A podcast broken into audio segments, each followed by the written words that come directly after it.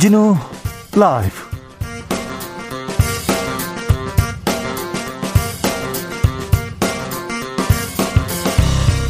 (2022년 4월 22일) 금요일입니다. 안녕하십니까, 주진우입니다. 개혁은 국민을 위한 것이 돼야 한다, 문재인 대통령의 말입니다.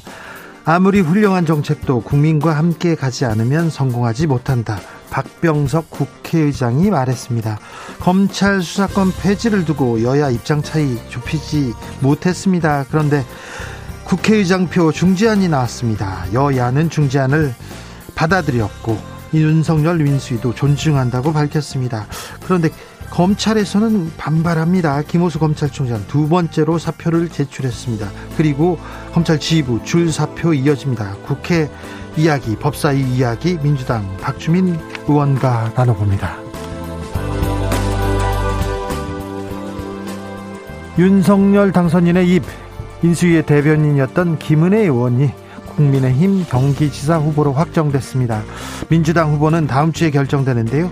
충북지사 대진표 완성됐습니다. 문재인의 비서실장 노영민, 그리고 윤석열의 특별고문 김영환 후보가 맞붙게 됩니다. 국회는 인사청문회 준비로 분주한데요. 정치연구소 영앤영에서 짚어봅니다. 문재인 대통령과 김정은 북한 국무위원장 친서를 교환했습니다. 문재인 대통령은 대화를 강조했는데요. 김 위원장은 희망한 곳까지 이르지 못했지만 역사적 합의와 선언은 지울 수 없는 성과다, 문 대통령께 존경하겠다는 말 전했습니다. 김 위원장 그동안 문 대통령 깍듯하게 예우를 표했는데요. 남북대화 이제 윤석열 정부의 몫이 되었습니다. 주스에서 관련 소식 전해드립니다. 나비처럼 날아 벌처럼 쏜다. 여기는 주진우 라이브입니다. 오늘도 자중차에 겸손하고 진정성 있게 여러분과 함께 하겠습니다. 날이 많이 건조합니다. 바람도 불어요. 이럴 때 조심할 거는 바로 불입니다. 불씨. 작은 불씨가 큰 불로 이어진다는 거 아시죠? 산행 가시는 분 특히 불조심 하셔야 됩니다. 산 주변에선 담배 절대 안 됩니다. 전국에 비 소식이 있는데 봄비 내리고 있습니까? 서울은 잔뜩 흐리기만 하고 하루 종일 잔뜩 흐리기만 합니다. 비는 안 오고요.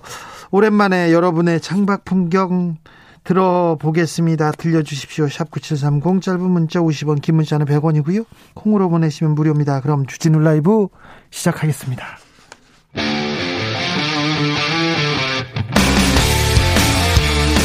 탐사보도 외길 인생 20년. 주 기자가 제일 싫어하는 것은?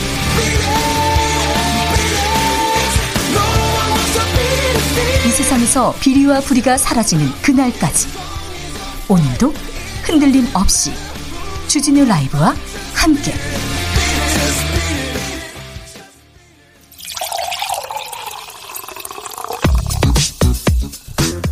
진짜 중요한 뉴스만 쭉 뽑아냈습니다. 주스 정상근 기자 어서 오세요. 네, 안녕하십니까. 박병석 국회의장 검찰 관련 법안 중지안을 냈습니다.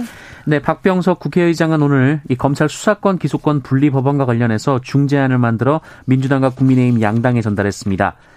중재안의 골자는 검찰의 직접 수사권과 기소권을 분리하고 한국형 FBI로 불리는 중대범죄수사청을 만드는 방향으로 하되, 이 중수청은 입법 조치 후 1년 이내에 발족시키고 그 기간 동안 검찰의 직접 수사권을 유지하는 내용입니다. 네. 다만 검찰이 직접 수사를 하더라도 수사검사와 기소검사를 분리하고 6대 범죄 수사 중 경제와 부패 이 두 가지 수사만 직접 수사 대상으로 남겨놓았고요. 이를 위해 현재 6개 특수부를 3개로 줄입니다. 그리고 이 두 가지 수사 역시 검찰 외에 다른 수사기관의 범죄 대응 역량이 일정 수준에 이르면 검찰 수사권을 완전 폐지토록 하고 있습니다.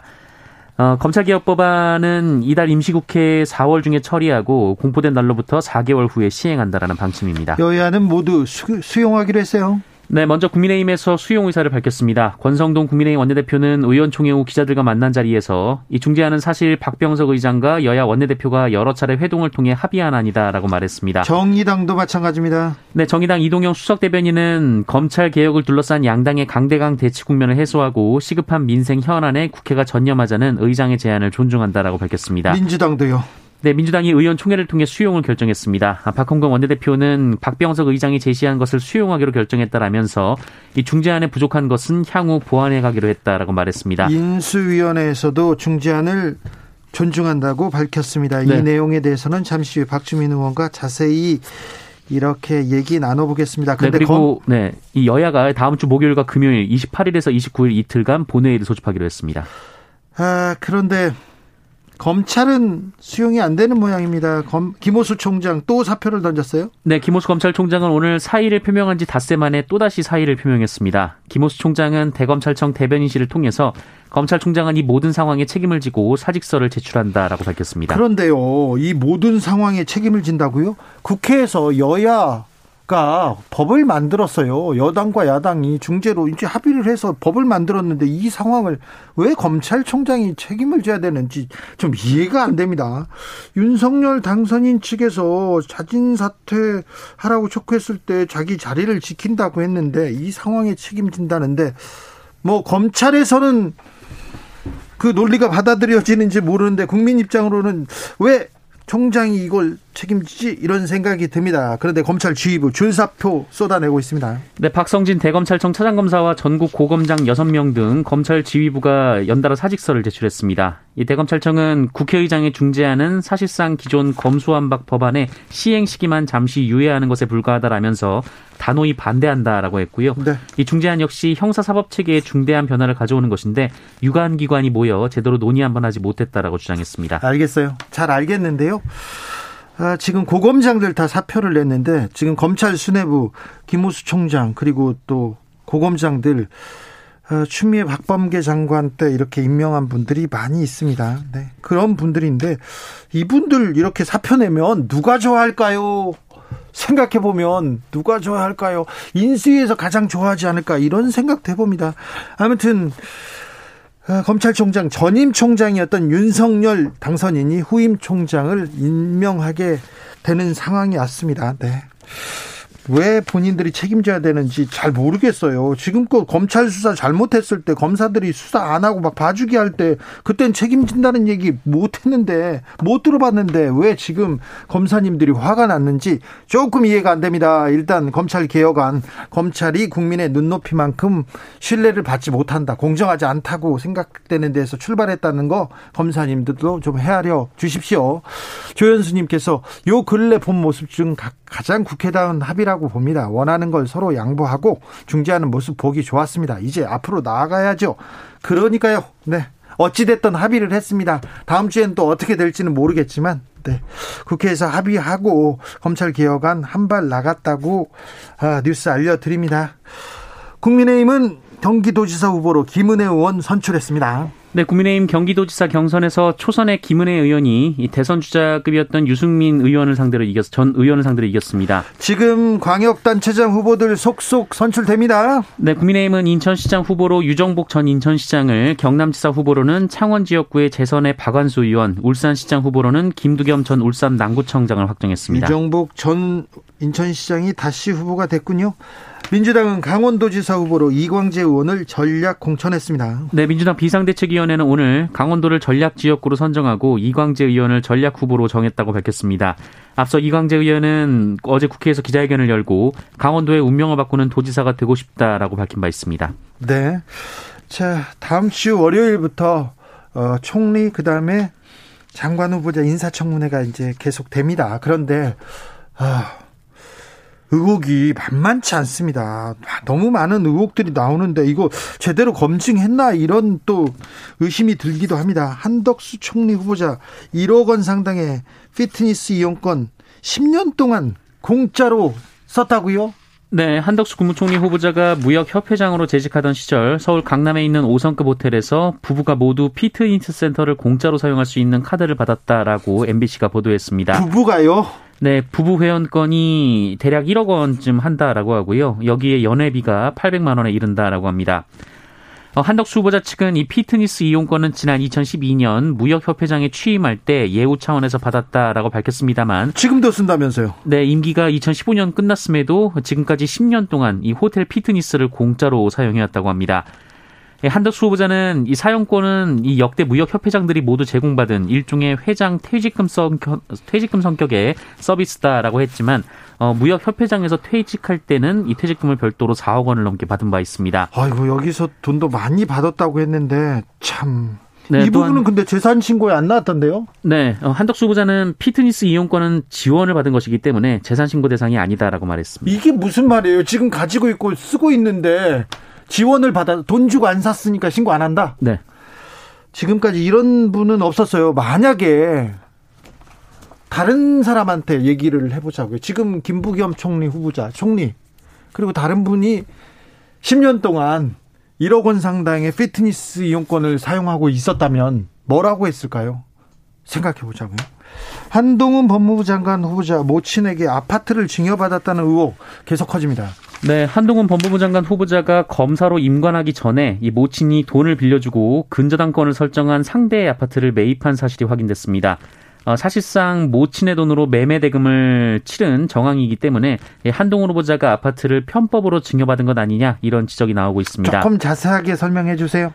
네, 경향신문은 지난 1998년 이 정모 씨가 이 한동훈 후보자 모친인 허모 씨에게 1억 원을 빌려서 이 서초구 신반포 청구 아파트를 매입했다라고 합니다. 그리고 허모 씨는 이 아파트에 이 1억 2천만 원의 근저당권을 설정했는데요. 네? 이 근저당권은 집을 채무담보로 잡고 집주인이 돈을 갚지 못할 경우 집을 경매에 넘길 수 있는 권리입니다. 네, 여기까지 이해했습니다. 그리고 한 달이 지난 3월 27일 한동훈 후보자가 이 정모 씨로부터 이 아파트를 매입을 했습니다. 그리고 이후에 매각을 했는데 그 과정에서 1억 5천만 원 정도의 차익을 봤다라고 하고요. 이 문제는 한동훈 후보자가 근저당권이 설정된 채로 아파트를 매입했기 때문에 이 정모 씨의 채무를 인수한 상황이 됩니다. 그래서 한동훈 후보자가 모친에게 돈을 갚지 않았거나 증여세를 내지 않았다면 이것은 편법 증여가 됩니다. 또 당시 사법연수원생 월급이 65만 원이었다는 점에서 이 아파트를 살 때 대금을 어디서 구했는지를 두고도 논란이 이어지고 있습니다. 한동훈 후보자는 급여나 예금 그리고 어릴 때부터 부모로부터 수차례 적법하게 증여받은 금원으로 매매대금을 지급했다라고 말했습니다. 네, 인사청문회에서 좀 따져봐야 되겠네요. 후보자들이 굉장한 재력가입니다. 그리고 특별히 재테크 능력은 대단합니다. 능력만 봤다고 하는데 재테크 능력만 본 거는 아니겠죠? 네, 자세히 좀 다뤄보겠습니다. 국민의힘 윤리위원회가 이준석 국민의힘 대표 징계 착수했다고요? 네, 국민의힘 중앙윤리위원회는 오늘 전체회의를 열고 일각에서 성상납 의혹이 제기된 이준석 대표에 대한 징계 절차를 개시하기로 의결했습니다. 다만 징계가 확정된 것은 아니고요. 네. 실제 징계 여부는 본인 통보 및 소명 절차 등 추가 심의를 통해 결정된다라고 합니다. 징계가 만약에 확정되면 대표직 유지에 영향을 줄 가능성이 있다 이런 관측이 나오고 있는데요. 현직 당대표에 대한 징계 안건이 윤리위에 회부된 것 자체가 보기 어려운 일이어서 네. 이 파장이 적지 않을 것으로 예상이 되고 있습니다. 어제 천하람 변호사 인터뷰했는데 논란을 정리해주는 그런 계기가 되지 않겠냐 이렇게 심각하게 보지 않고 있더라고요. 윤리위원회에서 정당의 윤리위원회가 제대로 활동하는 것 잘 본 적이 없어요. 징계 처리 안 하더라고요. 다른 건도 많았잖아요. 네, 이 대선 직후 국민의힘 소속 의원들을 비롯한 윤석열 대통령 당선인 측 관계자들이 이 방역 수칙을 어기고 단체 회식을 한 일이 있었는데요. 회식했어. 여기에 대해서도 징계 절차를 밟기로 했습니다. 이 당시 술자리에는 윤상현, 구작은, 김병욱 의원이 있었고요. 그리고 윤석열 후보 캠프 시절 이 특보 및 본부장을 지냈던 송태영 충북대 행정학과 겸임교수 그리고 이세창 총괄본부장 등도 있었습니다. 그리고 KT 채용 청탁 혐의로 대법원 유죄 확정 판결을 받은 김성태 전 의원, 강원랜드 채용 비리 사건으로 대법원에서 실형이 확정된 염동열 전 의원도 징계심의 대상자에 올랐습니다. 아, 그렇군요. 남북 정상은 친서를 교환했습니다. 네, 남북 정상이 문재인 대통령의 퇴임을 앞두고 친서를 교환했다고 이 청와대와 북한의 조선중앙통신이 밝혔습니다. 문재인 대통령이 지난 20일 먼저 친서를 보냈다라고 하는데요. 이 남북 대화가 희망한 데까지 이르지 못한 데 아쉬움을 표하면서 아쉬운 순간들과 벅찬 기억이 교차하지만 이 김정은 위원장과 손을 잡고 한반도 운명을 바꿀 확실한 한 걸음을 내디뎠다고 생각한다라고 밝혔습니다. 또한 최근 남북미 대화 중단 및 북한의 무력 도발 사태 등과 관련해서 대화로 대결의 시대를 넘어야 한다라며 북미 대화가 조속히 재개되길 희망한다라고 밝혔습니다. 이에 김정은 위원장이 21일, 그러니까 어제 답신을 보냈다고 하는데요. 희망한 곳까지 이르진 못했지만 역사적 합의와 선언을 내놓았다며 이는 지울 수 없는 성과라고 했고요. 이 북남 추계가 역사적인 공동선언들을 발표하고 온 민족에게 앞날에 대한 희망을 안겨줬다라고 평가했습니다. 그러면서 이 마지막까지 민족의 대의를 위해 애쓴 이 문재인 대통령의 수고를 높이 평가하고 경의를 표한다라고 말했는데요. 네. 도발 관련된 발언은 없었던 것으로 보입니다. 아, 네. 아무튼 남북 대화가 지금 끊겨 있는데요. 좀 빨리 대화를 시작해서 한반도에도 평화의 바람을 좀 불어 넣었으면 합니다. 네. 이제 고스란히 윤석열 당선인의 몫이 되었습니다. 코로나 상황 어떻습니까? 네, 오늘 코로나19 신규 확진자 수는 8만 1,058명입니다. 어제보다 1만 명 정도 줄었고요. 일주일 전과 비교하면 4만 4천여 명 정도가 적습니다. 금요일 발표 기준으로 10만 명 아래 신규 확진자가 나온 것은 지난 2월 11일 이후 10주 만입니다. 위중증 환자는 833명으로 엿새째 800명대를 기록 중이고요. 사망자는 206명으로 다시 200명대로 올라섰습니다. 한편 코로나19 사태로 2년간 중단됐던 예비군 소집훈련이 6월부터 재개됩니다. 네. 소집훈련 하루 그리고 원격교육 하루를 혼합해서 실시한다는 방침입니다. 네, 이제 코로나로 예비군 소집훈련 시작됩니다. 이제 재택근무도 끝났고요. 네, 이제 뭐 회식도 시작된답니다. 네. 회식이 즐거워 그런 사람도 있는데 회식은 좀 그런 사람도 있다는 거 부장님들, 국장님들, 상무님 좀 헤아려 주십시오. 공수처에 대해서 불만을 갖네요. 스폰서 검사 김영준 전 부장검사 혐의를 부인하고 있습니다. 네, 이른바 스폰서 검사 사건으로 알려진 김영준 전 부장검사가 오늘 서울중앙지법에서 열린 첫 공판에서 혐의를 전면 부인했습니다. 이분은요, 자기 친구한테요, 돈도 받고 뭐도 받고 받았다고 이렇게 친구가 다 폭로했어요. 네, 김영준 전 부장검사는 지난 2016년 10월 스폰서 김모 씨로부터 금품과 향응을 받은 이른바 스폰서 검사 사건으로 수사를 받았습니다만 네. 검찰은 당시 이를 무혐의로 처분한 바 있습니다. 검찰은 무혐의. 그런데 경찰에 또 고소장을 제출해가지고 다시 경찰이 수사를 했죠? 네, 이 스폰서 김 씨가 경찰에 고소장을 제출하면서 이 문제가 다시 불거졌고요. 이 경찰이 공수처에 이첩을 했고 공수처가 수사 끝에 1호 기소 사건으로 이 사건을 기소했습니다. 네. 네, 하지만 김영준 전 부장검사는 공소 사실을 입증할 증거가 없다라며 이 사건은 이미 검찰이 강도 높게 수사했다라고 주장했습니다. 검찰에서 강도 높게 수사해가지고 검사 무혐의 이렇게 했는데 알고 보니까 경찰이 수사했더니 이거 잘못됐네. 그래서 기소 혐의로 기소해야 된다고 했었지 않습니까? 공수처에서도 기소했지 않습니까? 네, 공수처가 실적 부담으로 기소한 것이다라고 주장하게 됐습니다. 자기만요. 김영준 부장검사만 딱 찍어가지고요. 네. 네, 어제 제가 김수창 전 제주지검장 얘기를 하셨죠. 네, 했죠. 하신 건 아니고요. 네, 검사는 죄를 지어도 죄를 묻지 않으면 죄가 되지 않습니다. 그래서 지금 검찰 개혁 얘기도 나온다는 거, 그것도 좀 검사님들 좀 헤아려 주세요. 네, 생각해 보세요. 이상하잖아요. 검사들이 잘못한 거는 봐주고 쪼개기 기소해가지고 룸사롱에서 청탁받고 접대받았는데 그것도 범법자한테 받았는데 네, 한 명당 97만 원. 네. 이게 무슨 나노 기술도 아니고 무슨 이게 이걸 가지고 뭐 검사들은 뭐 수사를 잘한다 아주 고도의 수사를 하는 사람이다 고도로 다 잘 나눴네. 술집에서 위스키 한 잔이면 얼마 이렇게 잘 나누셨네요. 네. 이런 생각도 하는 사람 많다는 거 좀 생각해 보세요. 네. 한 주택에서 모자가 숨진 채 발견됐습니다. 안타깝네요. 네, 서울 종로구 창신동에서 20일 오전 10시 50분쯤 80대 노모와 50대 아들이 함께 숨진 채 발견된 일이 있었습니다. 이 두 모자는 별다른 경제활동을 하지 않고 있던 상황에서 건강이 악화돼 숨진 것으로 추정되고 있는데요. 이 부검 결과 50대 아들은 고혈압약을 복용 중이었고 이 80대 어머니는 거동을 거의 하지 못하고 있었던 상황에서 심장 건강이 좋지 않았던 것으로 파악됐습니다. 경찰은 어머니를 모시던 아들이 먼저 사망했고 이 거동을 못하는 어머님이 뒤따라 숨진 것으로 보고 있습니다. 사망 시점이 한 달 이상이 지난 것으로도 알려졌습니다. 두 사람은 거주지의 수도요금이 지나치게 많이 청구된 것을 수상하게 여겨서 집을 찾아간 수도사업소 직원에 의해 발견이 됐습니다. 이들은 경제적 형편이 어려웠지만 이 주택이 재산으로 잡혀서 기초생활수급 혜택을 받지 못한 것으로 전해졌습니다. 역사적으로 가장 풍요로운 시기를 살고 있다고 하는데 또 주변을 둘러보면 또 이렇게 생활고에 어려움에 처한 사람들이 많습니다. 부디 주변을 좀 둘러보시고 누가 밥을 굶지는 않는지 한번 살펴야 되겠습니다. 초등학생 아이를 다짜고짜 폭행한 사람이 있습니다. 네, 이 나흘 전 서울 동대문구의 한 초등학교 인근에서 50대 남성이 이 초등학교 남학생 2명을 강제로 근처의 주택가 주차장으로 끌고 가서 폭행한 사건이 있었습니다. 이 남성은 아이들에게 거친 말을 하면서 머리와 배 등을 때렸다고 하고요. 심지어 피해 학생 한 명의 집까지 쫓아가서 집에 있던 학부모에게도 폭력을 휘둘렀다고 합니다. 그래요? 경찰은 학부모의 신고를 받고 출동해서 가해 남성을 체포했는데요. 이 조사 결과 네, 마약을 투약한 사실이 있는 것으로 확인됐고요. 곧바로 구속영장이 발부됐습니다. 네. 그리고 지난주인 15일에도 경기도 평택의 초등학교 두 곳에서 이 검은색 승합차를 탄 남성이 이벤트에 담청돼서 게임기를 준다라며 아이들을 유인했다는 소식이 전해졌습니다. 이에 경찰이 수사에 나섰고요. 학교는 학생들을 대상으로 긴급 유괴 예방교육을 실시했습니다. 뒤숭숭합니다. 우리나라는 마약 청정국이라고 하는데 또 상황을 또 살펴보면 또 그렇지도 않은 것 같습니다. 주변에 이렇게 마약이 이렇게 스물스물 다가오는 것도 같은데요. 아무튼 엄히 처벌해야 될 것 같습니다. 주스 정상근 기자 함께했습니다. 감사합니다. 고맙습니다.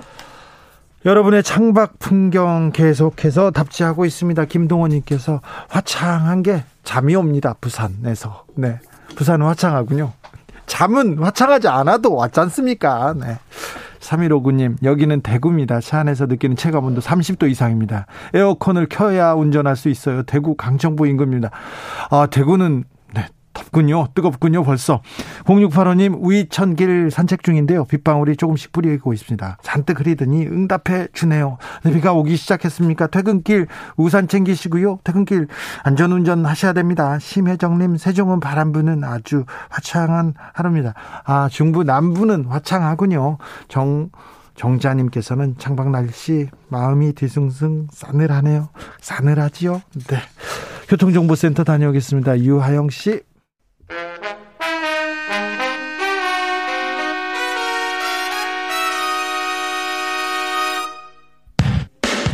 주진우 라이브 돌발 퀴즈. 오늘의 돌발 퀴즈는 객관식으로 준비했습니다. 문제를 잘 듣고 보기와 정답을 정확히 적어 보내주세요. 지구의 날을 맞아 기후환경단체들이 이재용 삼성전자 부회장에게 기후위기 대응을 요구하는 공개 서한을 발송했습니다. 석탄 관련 자산 처분과 이것에 동참해야 한다고 촉구했는데요. 기업이 사용하는 전력 100%를 재생에너지로 충당하겠다는 캠페인으로 대선 후보 토론에서도 화제가 됐던 이것은 무엇일까요? 1번 RE100, 2번 REF. 다시 들려드릴게요. 1번 RE100, 2번 REF. 샵9730, 짧은 문자 50원, 긴 문자는 100원입니다. 지금부터 정답 보내주시는 분들 중 추첨을 통해 햄버거 쿠폰 드리겠습니다. 주진우 라이브 돌발 퀴즈, 월요일에 또 만나요.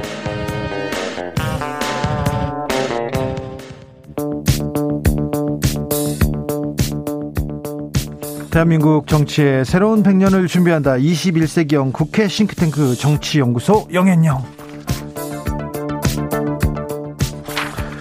정치권에 보냅니다. 고급진 정치 컨설팅, 오늘도 뜨겁게 분석해 봅니다. 정치는 데이터다. 정치는 과학이다. 박시영 TV 진행자 어서 오세요. 네, 반갑습니다. 박시영입니다. 정치는 촉이다. 감이다. 최영일 평론가 어서 오세요. 안녕하십니까. 네. 지방선거 본격적으로 시작합니다. 네. 뭐 얼마 안 남았어요. 이제 네. 대진표 쏙쏙 완성되고 있는데요. 국민의힘에서 경기지사 후보로 김은혜 의원 확정됐습니다. 윤심이 세긴 셉니까? 셉니다. 네, 셉니다. 세죠. 왜냐하면 그리고 또 한 가지는 국민의힘 내부에서 유승민 전 의원에 대한 비토정서가 사실 밑바닥에 많이 깔려 있었죠. 왜 유승민을 미워하는지 잘 모르겠다 이런 사람도 많아요. 어찌 보면 네. 보수 최강 후보고 예. 최강 스펙과 최강 능력을 가지고 있다는데도 미움을 받습니다. 그러니까 왜냐하면 중도 확장력도 굉장히 높고 그럼요. 컨텐츠도 있는데. 그렇지. 보수 쪽에서 이제 배신자 프레임에 좀 빠져 있지 않습니까? 네. 아, 박근혜 정부 때 네, 원내대표로 굉장히 오래 간 것 같아요. 이빠른 소리 했다고? 네, 그게 꽤 오래 갔고 수도권에 이제 출사표를 던지면서 원래 이제 과거에도 서울시장 나오라는 얘기가 있었죠. 그렇죠. 바른정당, 바른미래당 할 때도. 네. 근데 그때도 이제 거부 고사했었거든요. 네. 대구에서 끝을 보겠다. 근데 이제 갑자기 이제 경기도 뛰어들었는데 지난 대선에서 경선에서 패배한 이후에. 윤석열 후보에 대해서 본선에서 적극적으로 돕지는 않았거든요. 사실. 그런 부분들도 영향을 좀 끼치지 않았나 싶습니다. 그거는 뭐 원희룡 전 지사 빼고는 지금 기획위원장이 돼 있죠, 인수위에. 그리고 이미 지금 장관 후보자로 낙점되지 않았습니까? 그렇습니다. 그 외에 이제 사파전이 벌어졌을 때 유승민 전 의원이나 홍준표 의원은 사실은 윤석열 이제 지금은 당선이 됐습니다만 경선하던 시절로 돌아가 보면 정치 신인에 비해서는 상당히 관록 있는 정치인이에요. 그렇죠. 이미 이전 대선에 나왔던 분들이고. 네, 그렇죠. 그러니까 급이 안 된다 이렇게 생각하고 아마 이제 대적을 하셨을 텐데 그 윤심 이전의 윤풍 이게 만만치가 않았던 거죠. 자, 그 결과 지금 이제 어찌 보면 좀 소원한 관계가 된 건 맞고 그러니까 김은혜 후보가 나오자 바로 아 윤심은 이쪽이다. 저쪽은 아닐세. 그리고 오늘 이 결정에서 사실은 지금 당심 50, 민심 50이잖아요. 그렇습니다. 당심의 이 윤풍이 상당했고 문제는 좀 고민은 좀 있어요. 지금 여러 가지 여론조사에서 약간씩 들쭉날쭉은 하지만 앞으로 또 이제 남은 시간 동안 변동이 되겠습니다만 본선 경쟁력은 유승민 후보 쪽이 더 강하다라는 그러니까, 조사도 일부 있었단 말이에요. 그렇죠. 그러니까 겉으로 보면 대장동 저격수로 김은혜 투입 이렇게 볼 수도 있습니다. 윤심을 등에 업고 이렇게 볼 수도 있지만 내부의 당내 구조를 보면 대장동 저격수라는 성격보다는 유승민 저격수. 네. 이 표현이 더 적절한 표현이 아닐까. 그렇죠. 당내 구조로 본다면. 자, 그렇습니다. 민주당에서는 경기지사 지금 누가 됩니까? 누가 유리합니까? 지금 뭐 여론조사상으로 보면 김동연 후보가 상당히 유리하죠. 네. 실제로 그 흔히 말하는 여론조사만 놓고 보면 결선 투표가 이루어지지 않을 가능성도 있습니다. 나머지 변수는 권리당원이 50%이기 때문에 권리당원 표심이 어떨지가 이제 변수가 될 것 같습니다. 민주당 권리당원들은 굉장히 정치적으로 고도하게 정교하게 전략적인 선택을 하기 때문에 뭐 지켜보죠. 자, 경기지사는 그렇고요. 네. 민주당 서울시장 누가 됩니까? 뭘 어떻게 한다는 겁니까? 네. 오늘까지 이제 추가 공모를 오늘까지 하는데 추가 공모한다고 뾰족한 수가 있습니까? 원래 이제 외부 접촉했던 인사들은 좀 있는 것으로 들었는데요. 네, 네. 근데 이제 송영길, 박주민 두 의원을 컷오프 시킬 정도로 그러면 상대가 전략공천 카드가 굉장히 신선하거나 세야죠. 본선 경쟁력이 굉장히 있거나 강원에서 이광재 전략공천 그러니까 다 수긍하고 그래 이렇게 지나가죠. 그럴 정도의 인물이 외부 인사가 있거나 아니면 내부 인사가 당 내부 인사가 있거나 둘 중에 하나가 있어야 하는데 그렇죠. 그 부분이 뾰족하지 않았던 것 같아요. 접촉은 여러 명 했지만 그닥 고사를 했다. 고사도 하고 그렇게 그 수확이 크지 않은 상태에서 그렇죠. 추가 공모를 했는데 아직까지는 뭐 거물급이 추가 공모에 임했다. 이 얘기는 아직 들려오지 않고 있고 뭐 조금 있으면 이제 마감 되겠습니다만 그렇죠. 그러면 기존 인물들 중심으로 갈 거고 뭐 정청래 의원이나 몇 분은 막판에 좀 고심은 하는 것 같지만 아직 결론을 내린 것 같지는 않고요. 아니 그런데 컷오프를 했다가 취소하고 또 경선으로 간다고 했다가 또 후보도 마땅치 않고 이게 무슨 지금 당에서 선거 준비를 제대로 하는 겁니다. 그러니까 지금 내홍을 키워서 지금 오히려 감점을 받고 있는 거예요. 민심의 시각으로 본다면 사실은 그동안 단합해서 으쌰으쌰으쌰 해서 송영길도 띄우고 박주민도 띄우고 김진애도 띄우고 정봉주도 띄우고 해서 경선이 좀 축제적으로 가면 아젠다 싸움으로 좀 드라이브를 걸 뻔했는데 지금 다 인물론을 만들어버렸어 스스로 내부에서. 그렇죠. 그렇죠. 그러니까 송영길은 이래서 안 되고 박주민은 저래서 안 되고 나머지는 약체 후보들이고 그러면 이제 오세훈 현역 시장을 이기려면 생카드가 와야 되는데 그동안 얼마나 많은 인물이 거론됐습니까? 이낙연 전 총리가 올 것이냐 심지어는 뭐 유시민 뭐 전 이사장이 올 것이냐 박영선도 심지어는 박영선 뭐 지난해 이제 나왔습니다만 전 장관이 올 것이냐 심지어는 뭐 이재명 전 후보가 다시 나와야 한다는 얘기까지 있었는데 다 허사가 됐잖아요. 여기서 가장 제가 안타깝게 보는 건 엊그제의 전략공천위원회 배제 발표예요. 이원욱 위원장하고 이제 통화를 저도 해봤는데 무슨 얘기, 이런 얘기를 하시더라고요. 자, 먼저 뭔가 올 카드가 있을 때 배제하는 거 아니냐. 그렇죠. 그러니까 왜냐하면 더 좋은 카드를 쥐어야 나쁜 카드를 버리는 거잖아요. 그렇죠. 근데 일단 버려놓고 찾아보자고 하면 이게 말이 안 되잖아요. 시간도 없고. 네, 근데 그때 기대해 주십시오. 이런 얘기를 했거든요. 근데 오늘 보니까 결국은 없었다. 패는 없었다. 그러니까 이건 이 민주당 내부에서 없는 패도 있는 것처럼 보이면서 블러핑을 하는 게 게임인데. 접촉했던 인사들이 있는 것 같은데 거기에 대한 확신들이 없고 본인들도 약간 고사하고 이런 상황이 좀 맞물렸던 것 같고 저는 전략공천위원회가 그렇게 결정한 것은 잘못됐다고 저도 봅니다. 그리고 전략공천위원회는 의결하는 기간이 아니에요. 최종적으로 확정하는 기간이 아닙니다. 그건 이제 비대위로 올리는 거죠. 당대표한테 보고하고 당대표가 비대위. 네. 과거 이제 최고위 그렇죠. 권한이죠. 그렇죠.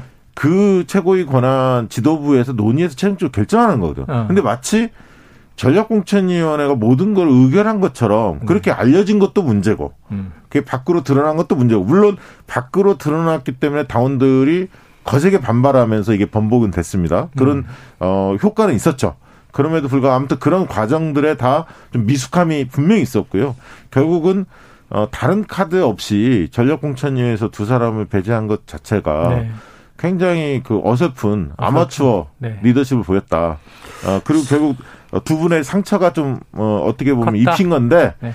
한편으로 보면 송영길 전 대표 같은 경우는 상당히 이슈의 그 중심으로 쓰면서 어떻게 보면 네. 그런 측면도 강점으로 될 수도 있어요. 어제 오늘 이슈는 많이 선점했어요. 그렇죠. 네, 뉴스는 많이 나왔어요. 어디 네. 오늘 뉴스 지금 나오고 계세요? 자, 네, 알겠습니다. 이게 뭐 지금 민주당이 도움이 될지는 좀 지켜보시죠. 네. 충북지사 대진표는 완성됐습니다. 문재인의 비서실장 대 윤석열의 특별고문, 노영민 대 김영환, 김영환 대 노영민 어떻게 될까요? 이 두 분이 연세대 선후배 사이입니다. 네, 고등학교도 선후배. 청주고 네. 선후배 사이. 네. 고향도 두 분 다 청주. 네. 근데 이제 원래 김영환 전 그 장관이 은퇴한 사람. 아니, 그러니까 경기도 지사에 이번에 이 흔히 말하는 예비 후보 나오려고 네, 준비를 네. 다 했거든요. 네, 네. 했는데 김은혜 당선자 대변인이 경기지사에 나선다는 네. 이야기를 듣고 바로 충북으로 발걸음을 옮깁니다. 그래요. 충북 쪽에서 이제 의원들이 요구도 했지만 네. 아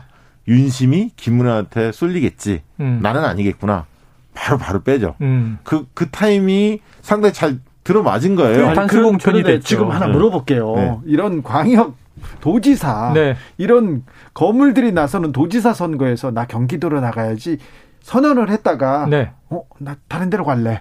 센 사람 나와 나 바꿀래. 이렇게 하고 선거한 경우가 있습니까? 없진 않아요. 없진 않은데 이 사실은 김영환 전 장관의 경우에는 지난 선거를 돌이켜보면 2018년에 경기지사로 나왔거든요. 나왔어요. 그때도. 이재명 후보와 붙었거든요. 네. 그때 나온 이야기를 가지고 고소고발이 이루어지면서 네. 이재명 당시 지사가 상당히 좀 이제 이 법적인 고생을 하게 되는 원인 제공자가 됐던 그렇죠. 거 아닙니까? 네. 그러니까 그때는 경기지사로 붙었어요. 네. 네. 그때 또 네. 계속해서 어떤 그런데 배후 이슈도 계속 제기했죠. 총선도 마찬가지지만 지방선거 특히 이게 나가느냐 마느냐는 공천의 문제에 걸려 있기 때문에 당의 눈치를 안 입을 수 없는 것이고 그렇죠?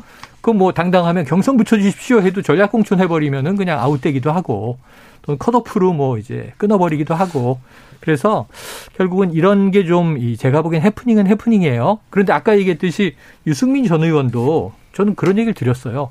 진작 수도권으로 좀 올라오셨어야 한다. 수도권과 잘 맞는 이미지의 정치인이 너무 오랫동안 TK를 고수하면서 배신자 이미지를 스스로 이렇게 뒤집어쓰고 오래 동굴에 있었던 거예요. 근데 이제 선거가 목전에 다가오니까 경기야 너무 늦었잖아요. 근데 이게 지금 충북 도민들이 볼 때는 조금 황당할 거예요. 왜냐하면 국민의힘 쪽에서 그 전에 나경원, 이해운, 김영환 계속 네. 서울이나 경기에서 정치 활동을 했던 분들이 갑자기 서울 경기가 안 되니까 밀리면 충북으로 자꾸 네. 눈길을 돌렸거든요. 그걸 네. 충북 도민들이 다 본 거예요. 그렇죠. 사실은. 그렇죠. 그래서 이제 대항마가 없다 보니까 노영민 전 실장이 상당히 이제 중량감 있는 인물이기 때문에 맞서 싸울 네네. 적임자가 없다 보니까 그런 분들한테 자꾸 러브콜을 한 거거든요. 근데 그게 과연 충청도 분들이 볼 때 네. 지역 발전을 위해서 뭘 했지 그동안 우리 지역을 위해서 여기서 태어나고 학교만 잘했지 그 네. 뒤에 지역 발전을 위해서 관심을 쏟거나 뭐 예산 문제에 대해 적극적으로 했거나 아니면 가끔 와서 진짜 충청도를 대변하는 어떤 중앙정치 활동을 했다든가 이런 게 거의 느껴지지 맞아요. 않을 거란 말이죠. 없지, 그런 없어요. 측면에서는 상당히 충북이 이번 대선에서 윤석열 후보가 근소하게 앞서 지역입니다만은 상당히 접전이 예상이 된다. 네. 자, 강원도로 가보겠습니다. 대구를 가려고 했는데요. 대구는 뭐 분위기가 네. 잡혔습니다. 네. 한마디로 네. 잡혔습니다. 네. 홍준표 의원 쪽으로요. 홍준표 후보가 조금 유리한 것 같아요. 그렇죠. 네. 김재원, 유영아, 단일화가 깨졌고. 네. 그래서 뭐 유리하니까 지나가자고요. 강원도는 이광재 의원 민주당에서 전략공천 했습니다. 국민의힘은 김진태, 황상무, 김진태 두 분의 경선 치러지고 있습니다. 여기서 좀 흥미로운 거는 황상무 후보의 경우에 이제 언론인 출신이잖아요. 네. 방송인인데 더 유명해야 되는데 오히려 인지도가 낮고, 그리고 이제 윤심은 황 후보 쪽으로 쏠려 있다라고 해석은 되는데 네. 오히려 강원도 내에서는 역시 좀 관록의 정치인이랄까요? 김진태 전 의원이 조금 더 이제 리드를 잡고 있는 거 아닌가, 분위기는 그래요. 그러니까 국민의힘이 과거에 강원도 도지사 선거에서 늘 그 앵커나 아나운서 유명한 분들을 모셔서 후보를 많이 엄기영 후보가 떠오릅니다. 엄기영이 떠오르죠. 최문순도 그렇고. 그런데 엄기영 아나운서 같은 경우는 죄송스럽지만 황상무 전 앵커보다는 유명한 분 아니었습니까? 유명했죠. 훨씬 더 많이 알려진 인물이에요. 근데 강원도는 선거가 굉장히 어렵습니다. 어려워요. 땅이 일단 넓고요. 험한 곳이 많습니다. 네. 그래서 단기간에 인지도를 올리기가 쉽지는 않습니다. 산골에 있는 분들이 이렇게 인사하러 가잖아요. 그럼 모른대요. 아, 모르죠. 와, 30년 만에 처음 봤다 이런 얘기도 네. 하고 막 그래요. 그래도 이제 김진태 전 의원 같은 경우는 워낙 뭐 유명해 하니까 호불호는 있겠지만 네. 인지도는 높은데, 물론 이제 이광재 전 지사야 뭐 다 알고 있다고 그렇죠, 봐야죠. 현실적으로 보면. 저는 누가 될지는 모르겠으나 김진태, 황상무 두 분 중에서 누가 될지는 모르겠으나 여기도 이광재 그 의원의 가능성이 상당히 더 높다. 왜냐하면 강원도는 인구수가 적기 때문에 네. 어떤 정권이 들어서도 강원도를 적극적으로 챙긴다, 그러지 않을 것이다라는 게 경험 속에서 많이 맞아요. 알고 있어요. 그래서 큰 인물을 선호합니다. 선호하는데 그 노무현 정부 초기에 이광재, 실세 이광재 아니었습니까? 네. 이광재 그 의원이 강원도에다 해준 게 많아요. 그래서 그 부분에 대해서 우리도 실세 정치인을 가지고 있다는 그 자부심이 좀 있었어요. 네. 그래서 조금 영향을 미치지 않을까. 그러니까 저는 영향력이 뭐 있다고 봐요. 중앙정부뿐만 아니라 네. 기업을 유치하거나 또 해외 자본을 유치하거나 다양한 그런 어떤 네트워크라든가 프로젝트를 할 수 있는 그런 네. 인물들을 원한다는 거죠. 그렇죠. 네. 06능선1010님께서 민주당 지도부와 핵심 인물의 능력 부재, 그리고 리더십 부재 실망스럽습니다. 지방선거를 준비하는 민주당의 자세는 조금 많이 실망스럽다, 이런 지적 받습니다. 비난을 좀 받아야 네, 당연합니다. 어떻게 수습을 하는지가 문제고. 보시죠. 네, 1417님 국감 같은 데에서 막 튀고요. TV 자주 노출되고 언론에 자주 보이고, 그런 사람들이 지자체장 출마하면요, 그 사람한테 표를 던지기도 합니다. 근데 이게 잘 보시는 게요, 공천 문제도 있고 네. 후보의 인물론도 있지만 중앙정치와 또 연결돼 있습니다. 지방선거라는 동시선거이기 네. 때문에. 그러니까 윤석열 당선자에 대한 평가. 네. 그 속에서의 힘을 실어줄 건지, 아니면 견제하는 것이 더 필요하다, 이렇게 판단할 건지도 굉장히 중요한데. 이번 선거는 대선 직후예요. 그래서 윤석열 당선인을 어떻게 도와줄지 안 도와줄지, 지금 박시영 진행자 얘기대로 이게 가장 중요했는데 지금 변수가 생겼습니다. 네. 변수가 검찰개혁, 그리고 청문회. 네, 그렇죠. 예를 들면 검찰개혁은 저는 이 6.1 지방선거의 검찰개혁은 오늘 중재안에 대한 여야 합의로 상당히 겁난이 발생할 가능성은 있어요. 줄사표가 나오고. 근데 이게 언제 끝나냐 하면 5월 10일 윤석열 정부가 출범하면 끝나야 돼요. 5월 3일이면 끝나죠. 국무회의 의결이 만약에 된다면. 국무회의 의결되고 이 법이 이제 4개월 후에 시행되는 걸로 공표됐을 때 아마 한동훈 법무부 장관이 이제 임명된다면 여기에 대한 반대 입장 피력할 것이고, 물론 이제 전 윤석열 대통령으로 취임한 이후에 이 언급 거의 안 할 거로 봅니다. 검찰총장 출신 대통령의 부담이 있거든요. 법무부 장관에게 밀어놓거나. 김호수 지금 검찰총장 사직서를 냈으니까 신임 검찰총장이나 권한대행이 나오겠죠.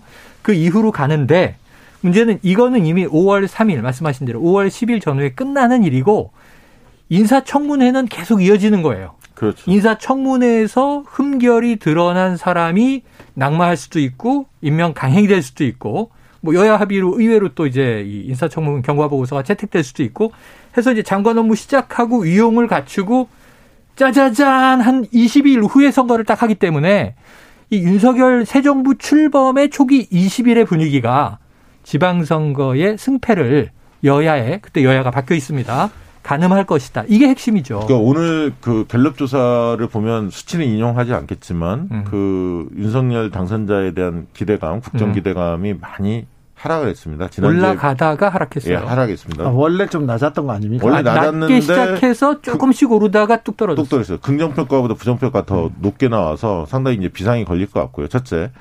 두 번째는 이제 인사청문회하고 저는 그 취임식, 요게 이제 그 양쪽에 다 하나의 포인트가 있는 거죠. 민주당 입장에서 인사청문회가 어떻게 보면 긍정적 효과로 활용할 수 있는 수단이 되고 취임식도 컨벤션 효과 있는 겁니다. 그런데 그 지금은 잠잠하지만 용산 집무실 이전 관련해서도 논쟁이 붙을 겁니다. 왜냐하면 청와대 개방하는 개방 효과를 노리려고 할 거고요. 민주당 입장에서는. 반면 또 용산 집무실 이전하면 한남동 자택부터 용산 집무실까지 이동할 때 교통난부터 시작해서 또 다른 논란들이 계속 또 불거질 겁니다. 그것도 살아있는 이슈라고 보여지고요. 검찰개혁 이슈는 저는 양쪽의 반발들은 역시 강성 지지층들이 둘 다 다 만족스럽지 못하는 결과물로 결국 중재안이 나왔는데, 그럼에도 불구하고 국민들이 볼 때는 국민 여론 지형으로 보면 뭐 60, 70%는 아, 이 정도면 괜찮다. 이렇게 하고 넘어갈 가능성이 있다는 거예요. 국민 다수는. 그런데다가 강성 지지층은 일부 그걸 못 밀어붙이나 이런 지지층 일부가 있겠지만 양쪽 다 있는 거죠. 이분들은 어차피 지지를 하는 이제 지지층이고, 문제는 지지층 내에서도 이건 너무하지 않나? 예를 들면 이게 양향자 의원, 민영배 의원 사태에서는 민주당도 뭔가 이게 방어가 불가했어요. 막 밀리고 있었어요. 여기서부터는.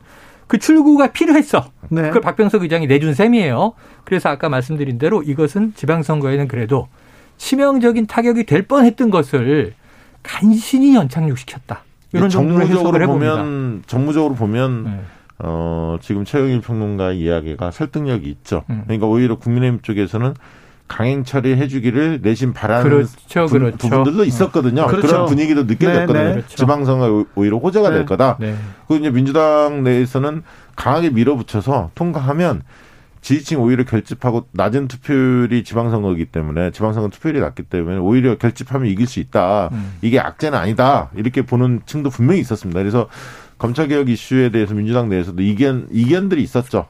이게 악재다 통과해도 아니다 오히려 호재가 될 수 있다. 서로 어떻게 보면 입장차가 있었는데 오히려 악재들은 이미 많이 반영되지 않았습니까? 사실상. 그래서 밀어붙일 수 있으면 밀어붙이는 게 좋겠다는 게 지지자 다수의 의견이었지만, 아까 이제 양양자 사보임 등등에서 새로운 변수가 생겼고 이제 그 박병석 의장이 순방을 안 가는 것으로 결정하면서 사회권은 부의장으로 넘길 줄 알았는데 그게 안 되면서 여러 가지가 좀 넘어야 할 산들이 좀 많았고, 그런 측면에 중재안이 나온 것은 한편에 좀 불만을 가진 분들도 많이 계시겠지만 탈출구가 마련된 셈이다. 이렇게 보여집니다. 나쁘지 않은 출구 전략이에요. 그런데 아무튼 김호수 총장이 사직서를 던졌고요. 그다음에 고검장들도 던졌어요. 김호수 총장이 왜 자기가 책임져야 되는지는 모르겠어요. 여야가 국회에서 법을 만든다는데. 아니, 그 이 법안 외에 지금 해야 할 게 정관 외우 폐지라든가 제한법이라든가 이런 게 반드시 나와야 하지 않아요? 지금 한덕수 총리 관련해서도 그 얘기가 굉장히 국민들. 야, 피트니스는 좀 놀랐습니다. 10년째. 10년 동안. 만약에 다른 사람한테, 전에 없던 일이거든요. 다른 분들한테 이런 피트니스 1억짜리를 10년 동안 썼다. 이게 나왔다면 어쨌댔을까요? 근데 왜.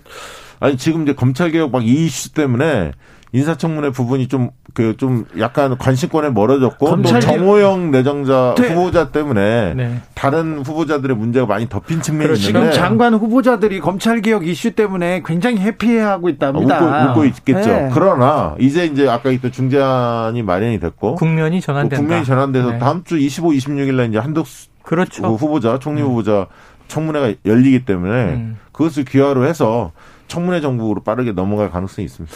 청문 정국이 쭉 가고요. 청문 정국이 가는 와중에 빛을 봐야 하는데 빛을 못 볼 이제 한 지점이 인수위예요. 5월 초면은 5월 2일이면 지금 인수위에서 드디어 이제 초안을 다 마무리합니다. 그래서 청사진, 안철수 위원장이 얘기했던 그거 보고하고, 지금 원래 예정으로는 5월 10일 취임식 전에 5월 한 뭐 6일, 7일 전후해서 대국민 보고회를 윤석열 당선인이 직접 한다는 거였거든요. 자, 이제 새 정부의 플랜은 이런 겁니다. 하고 마스터 플랜을 짠 보여주면서 비전 제시도 하고 뭐 5대 과제 이런 거 얘기해야 되잖아요. 그리고 10일에 취임식을 해야 되는 건데, 인사청문 정국이 뒤로 밀려서 지금 4월 마지막 주에 4월 25일부터 시작되고 다음 주 월요일 5월 4일까지 계속 쭉쭉 진행됩니다. 이어져요. 그리고 지금 전장현만 해도 보세요. 기재부 장관 후보, 바로 이제 경제부총리인데 추경호 의원. 자, 5월 2일 인사청문회인데 이때의 장애인 예산에 대해서 답변하겠다고 약속만 하면 우리가 시위 멈추겠다. 그때까지는 답이 안 나와요. 그것도 있고요. 지금 추경 문제도 아직 명확하게 입장 정리를 못한 것 같고. 추경과 고물가 문제가 이제 딜레마죠. 연동돼 있으니까 50조 이 얘기가 지금 슬그머니 지금 자취를 좀 감추고 있고 무엇보다 오늘 대통령 윤석열 당선자의 그 기대감, 국정 기대감 전망에 대해서 지지도 물었을 때 많이 빠진 계층이 어딘가 봤더니 30대하고 서울이었어요. 네. 그럼 30대 서울이 왜 빠졌을까 생각해 보십시오. 다른 이슈보다 저는 유퀴즈 이 논란이 훨씬 같다고. 유퀴즈. 거기 30대 여성들. 유퀴즈가 그렇게 커요? 아니, 30대 여성들이 시청률이 많이 빠졌다는 거 아닙니까? 네. 근데 이 부분에 대한 논란이 일단락이 되는 게 아니라 CJ 쪽에서 입장을 내야 하는데 TVN 쪽에서 네네. 입장이 나오지 않고 있잖아요. 또 진실 공방이 돼버렸죠. 문재인 대통령과 김부겸 총리는 그 부분 출연을 고사시켰는데 거절한 적 없다 그랬죠. 처음에는. 근데 이제 탁현민 비서관이 했던 것들을 이야기를 했고 증거도 있다. 다 있고. 그러면 이제 TVN에서 입장을 내야 하거든요. 네. 근데 지금 입장을 내지 않고 있고 윤석열 당선자 측에서도 약간 입장이 나온 건 없습니다. 근데 이 이슈가 며칠은 더 갈 것 같아요. 그다음에 분위기상. 좀 자잘하긴 하지만 여기 추가적인 이슈가 지금 이제 4월 후반에 4월 28일 전후에 지금 미국에 갔던 것처럼 그때 박진 단장이 이끌고 갔는데 이번에는 이제 방일 정책 협의단이 이제 일본을 갔다 와요. 네. 지금 오늘 일본의 외교 청서가 나왔는데 네. 또 독도가 일본 땅이라는 거죠. 그렇죠. 지금 날이 섰습니다. 오늘 네. 이제 일본 총괄공사 초치하고 그랬는데 자, 이 대일 문제 어떻게 풀릴 거냐 하고 하나의 중요한 변수가 6.1 지방선거 거의 직전에 5월 21일에 지금 바이든 미국 대통령이 방한해서 네. 한미 정상회담을 하는 게 거의 윤곽이 나왔어요. 네.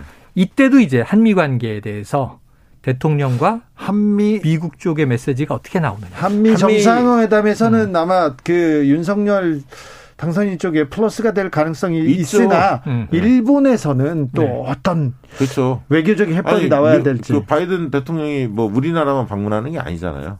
우리나라 방문하고 일본으로 또 가는 거죠. 일본도 가지 않습니까? 네. 일본과 관련된 메시지가 상당히 오히려 더 중요할 수도 있다. 그렇습니다. 그렇죠. 네. 외교전에 나서는 윤석열 당선인 좀 낯선데 네. 잘 해낼지 어떻게 하면 좀 참못 귀추가 주목되기도 합니다. 그래서 말이죠. 잘 하셔야 플러스가 되는 거다. 다음 주에 네. 검찰개혁안 이제 중지안도 서로 받아들였으니까 이제 검찰개혁 얘기는 이제 들어가고 이제 근데 잔잔 디테일에 이 변수가 있어요. 그렇다니까요. 그렇죠. 이 법문화하는 작업에서 네. 큰 원칙을 밝힌 거고 이거를 조문안을 어떻게 만들 거냐에 따라서 또 기싸움이 상당히 벌어질 겁니다. 거기다가 국민의힘이 이 이슈를 끌고 가는 게 불리하지 않다고 생각하기 때문에 막판에 틀어버리는 경우. 그러니까 물론 민주당 단독으로 가겠지만. 국민의힘은 시간을 계속 끌려고 하는 네. 전략을 구사할 수도 있습니다. 디테일에 있어서 양보를 안 하고. 그래서 이제 민주당이 오히려 굉장히 고민스러울 거예요. 민주당이 사실은 지금 선거를 앞두고 검찰개혁 이슈를 쏘아 올린 거는 조금 고민하는 점이 더 많지 않습니까? 실이 더 많은 거 아닙니까? 근데 그것을 해내지 못했을 때, 그렇죠. 그동안은 180석 밀어주는데 뭐 했느냐? 지금까지 못했는데, 네, 그리고 특히 문재인 정부 임기 내에 뭔가 마무리를 언론개혁과 검찰개혁 문제는 숙제를 풀어야 하는 거 아니냐라는 요구가 커졌기 때문에 민주당의 의원들도 아니할 수 없었죠. 아니할 수 없었죠. 그리고 그런 그런 분들이 그렇게 외쳤기 때문에 여기까지라도 온 겁니다. 맞아요. 사실 중재안이 절반의 성공 정도로 보이는데 민주당 그렇죠. 입장에서 본다면 지금 네. 네. 아니할 길은 하나예요. 정권을 유지했으면 네. 안 했겠지. 졌어요 지금. 그러니까 이겼으면은 안 했겠죠. 네. 다음 정권 내내 또 이제 이 검찰개혁을 가지고 뭐 옥신각신 했을 가능성이 있지만 결국은 이제 실권한 상황에서 이것은 처리 안 하기는 어렵다. 그런데 지금 출구 전략은 민주당이 생각했던 의외로 네. 나쁘지 않게 그려졌다. 그렇죠. 나쁘지 않게 출구 전략을 짰다 하는데 서울시장 후보를 정해야 될 거 아닙니까 민주당. 참. 이제는 제가 보기에는 끝났어요. 있는 6명 중에 경선을 기가 막히게 해서 뭔가 만들어내기 전에는 결선 투표가 있으니까 한번 지켜보시죠. 네. 예. 그래서 서로 이렇게 시너지를 내고 컨벤션 서로요 그냥. 뭐 예를 들면 김진애 후보가 이런 얘기를 하더군요. 송영길을 내가 꺾으면 파란이 일어나지 않겠습니까? 뭐 이런 정봉주도 그런 얘기는 했습니다. 네, 정치연구소 영앤영 네. 최영일, 박시영, 최영일 두 분 감사합니다. 고맙습니다. 저는 숨 좀 잠시 돌리고요. 6시에 2부에서 이어갑니다.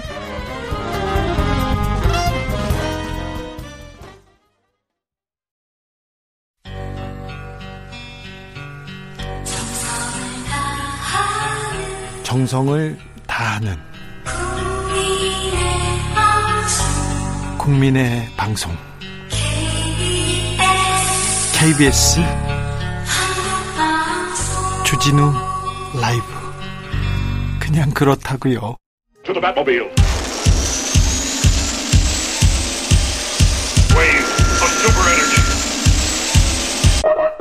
주 기자의 1분.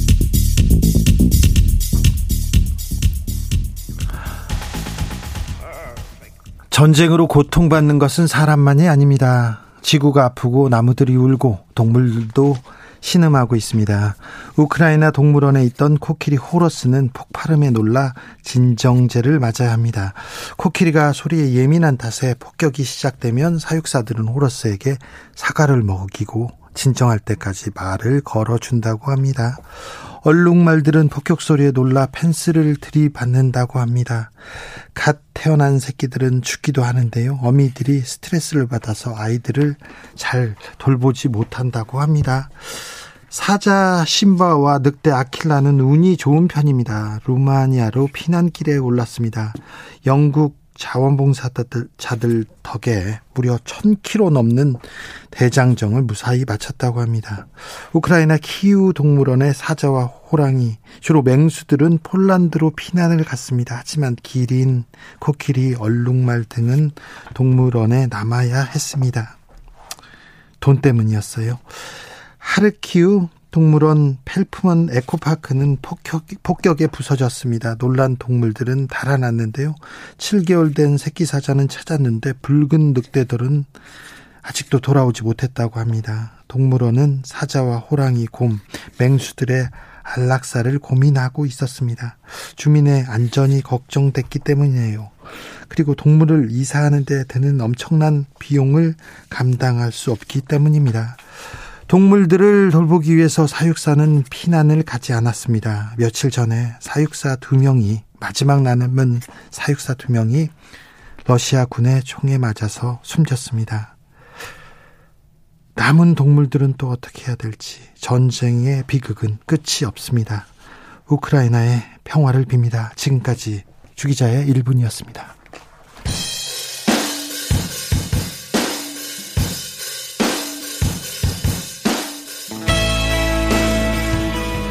Coldplay, In My Place.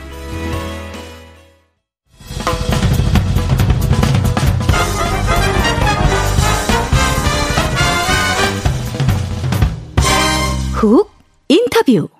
모두를 위한, 모두를 향한, 모두의 궁금증 훅 인터뷰.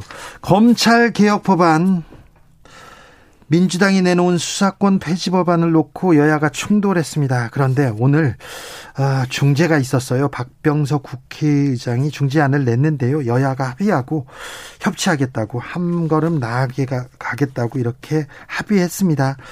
어떻게 된 일인지 종합적으로 좀 물어보고 알아보겠습니다. 박주민 더불어민주당 의원, 어서 오세요. 예, 안녕하십니까. 네, 중재안을 수용했습니다. 네, 어떤 생각 드셨어요? 중재안 저로서는 매우 부족한, 네, 그런 안이었는데, 사실 어떤 법안을, 네, 국회에서 처리하려면 국회의장의 도움이 필요하죠. 절대적으로 필요합니다. 도장을 찍어야 이게 망치를 때려야 됩니다. 안건을 상정해주고, 네, 또 통과될 수 있게 회기를 운영해줘야 됩니다. 네. 의장이 팔을 걷어붙이고 중재안을 낸 이상, 네, 사실 그걸 거절하기는 굉장히 어렵죠. 네. 예. 자, 이번 중재안의 구체적인 내용은 뭡니까? 지금 현재는 검찰이, 네, 6대 범죄라는, 네, 것을 직접 수사하고요. 네. 6대 범죄 이외의 범죄에 대해서는 경찰이 1차 수사를 한 다음에, 네, 검찰이 수사를 하게 됩니다. 네. 지금 나온 중재안은 검찰이 처음부터 직접 수사하는 이 6대 범죄 중에, 네, 4가지 범죄를 경찰에 이관하고, 네, 나머지 2개 범죄, 부패 범죄와 경제 범죄라는, 네, 이 나머지 2개 범죄는 1년 6개월 정도 후에 또 넘긴다. 네. 이렇게 되어 있고요. 예.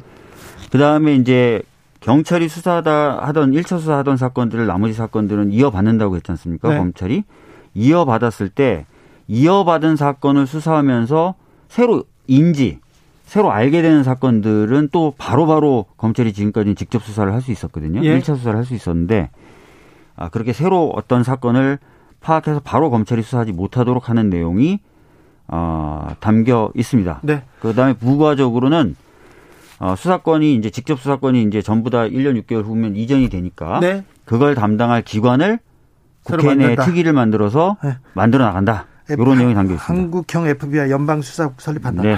자, 박주민 의원은 변호사 시절에서도 변호사 시절부터 검찰개혁 외쳤어요. 그래서 네. 이 검찰개혁안을 계속 만들기도 하고 일을 많이 했어요. 그때 그리고 지금 민주당이 이루겠다는 검찰개혁안의 핵심은 뭡니까?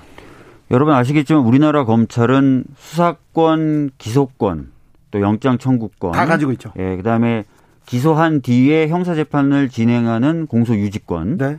재판 결과 나온 형에 집행하는 형집행권, 네. 모든 것을 다 갖고 있었습니다. 예. 그러다 보니까 권한이 남용되기도 하고요. 네.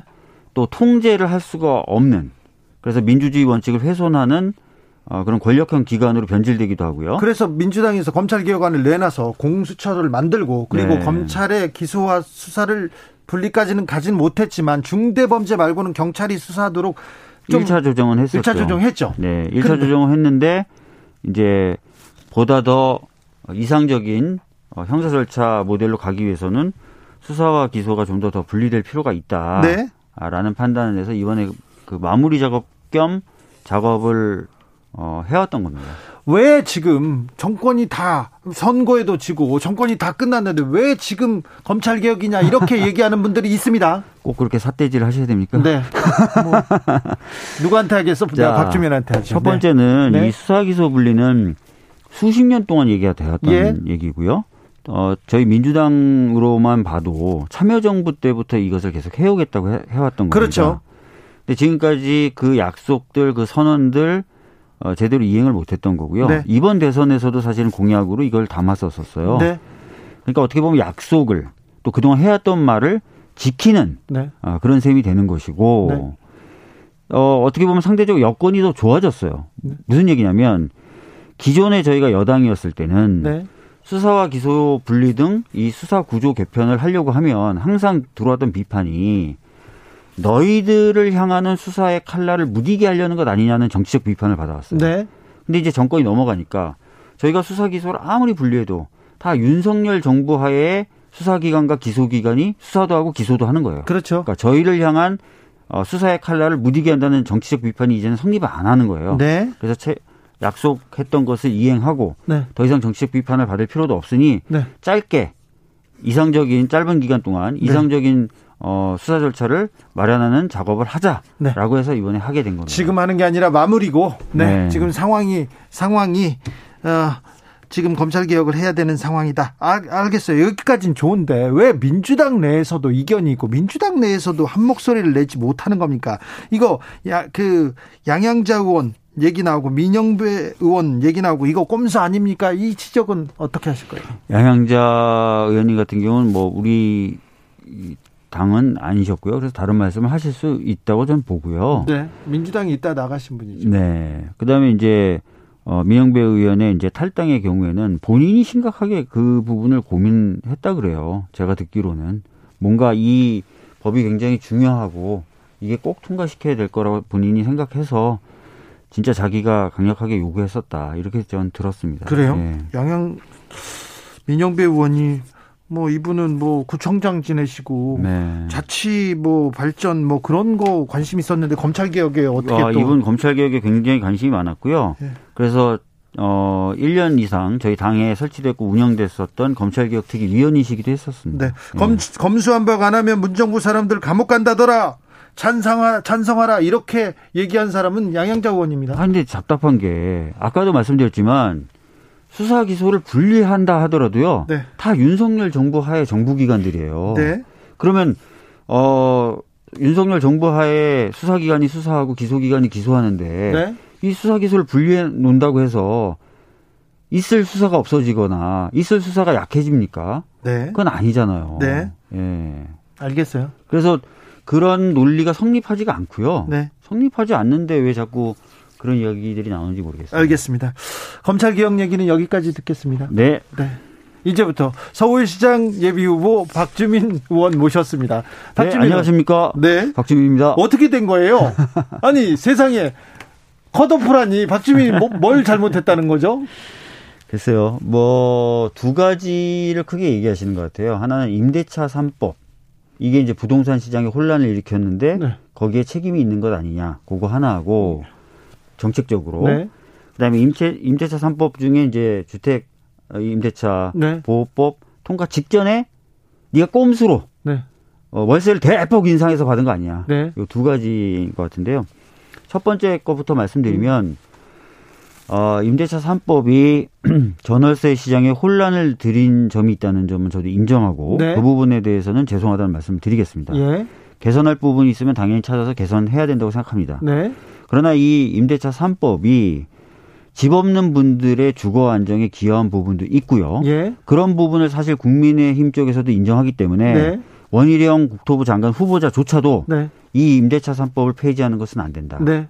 이 취지라든지 목적이나 방향은 굉장히 맞는 법이다. 이제 또 슬슬 이렇게 실효성을 찾기 시작했다 이런 네. 얘기도 있어요. 그래서 그렇게 나오기 때문에 이 법에 담긴 정신이나 이 법을 만들려고 했던 고민 이런 것들은 좀 이해해 주셨으면 좋겠다. 예. 다만 혼란이 있었던 부분에 대한 사과드리고 수정해야 될 부분에 있어서는 네. 적극적으로 고민하고 논의해서 수정을 좀 해나가는 네. 그런 것이 있을 수 있겠다라는 점을 말씀드리고요. 네.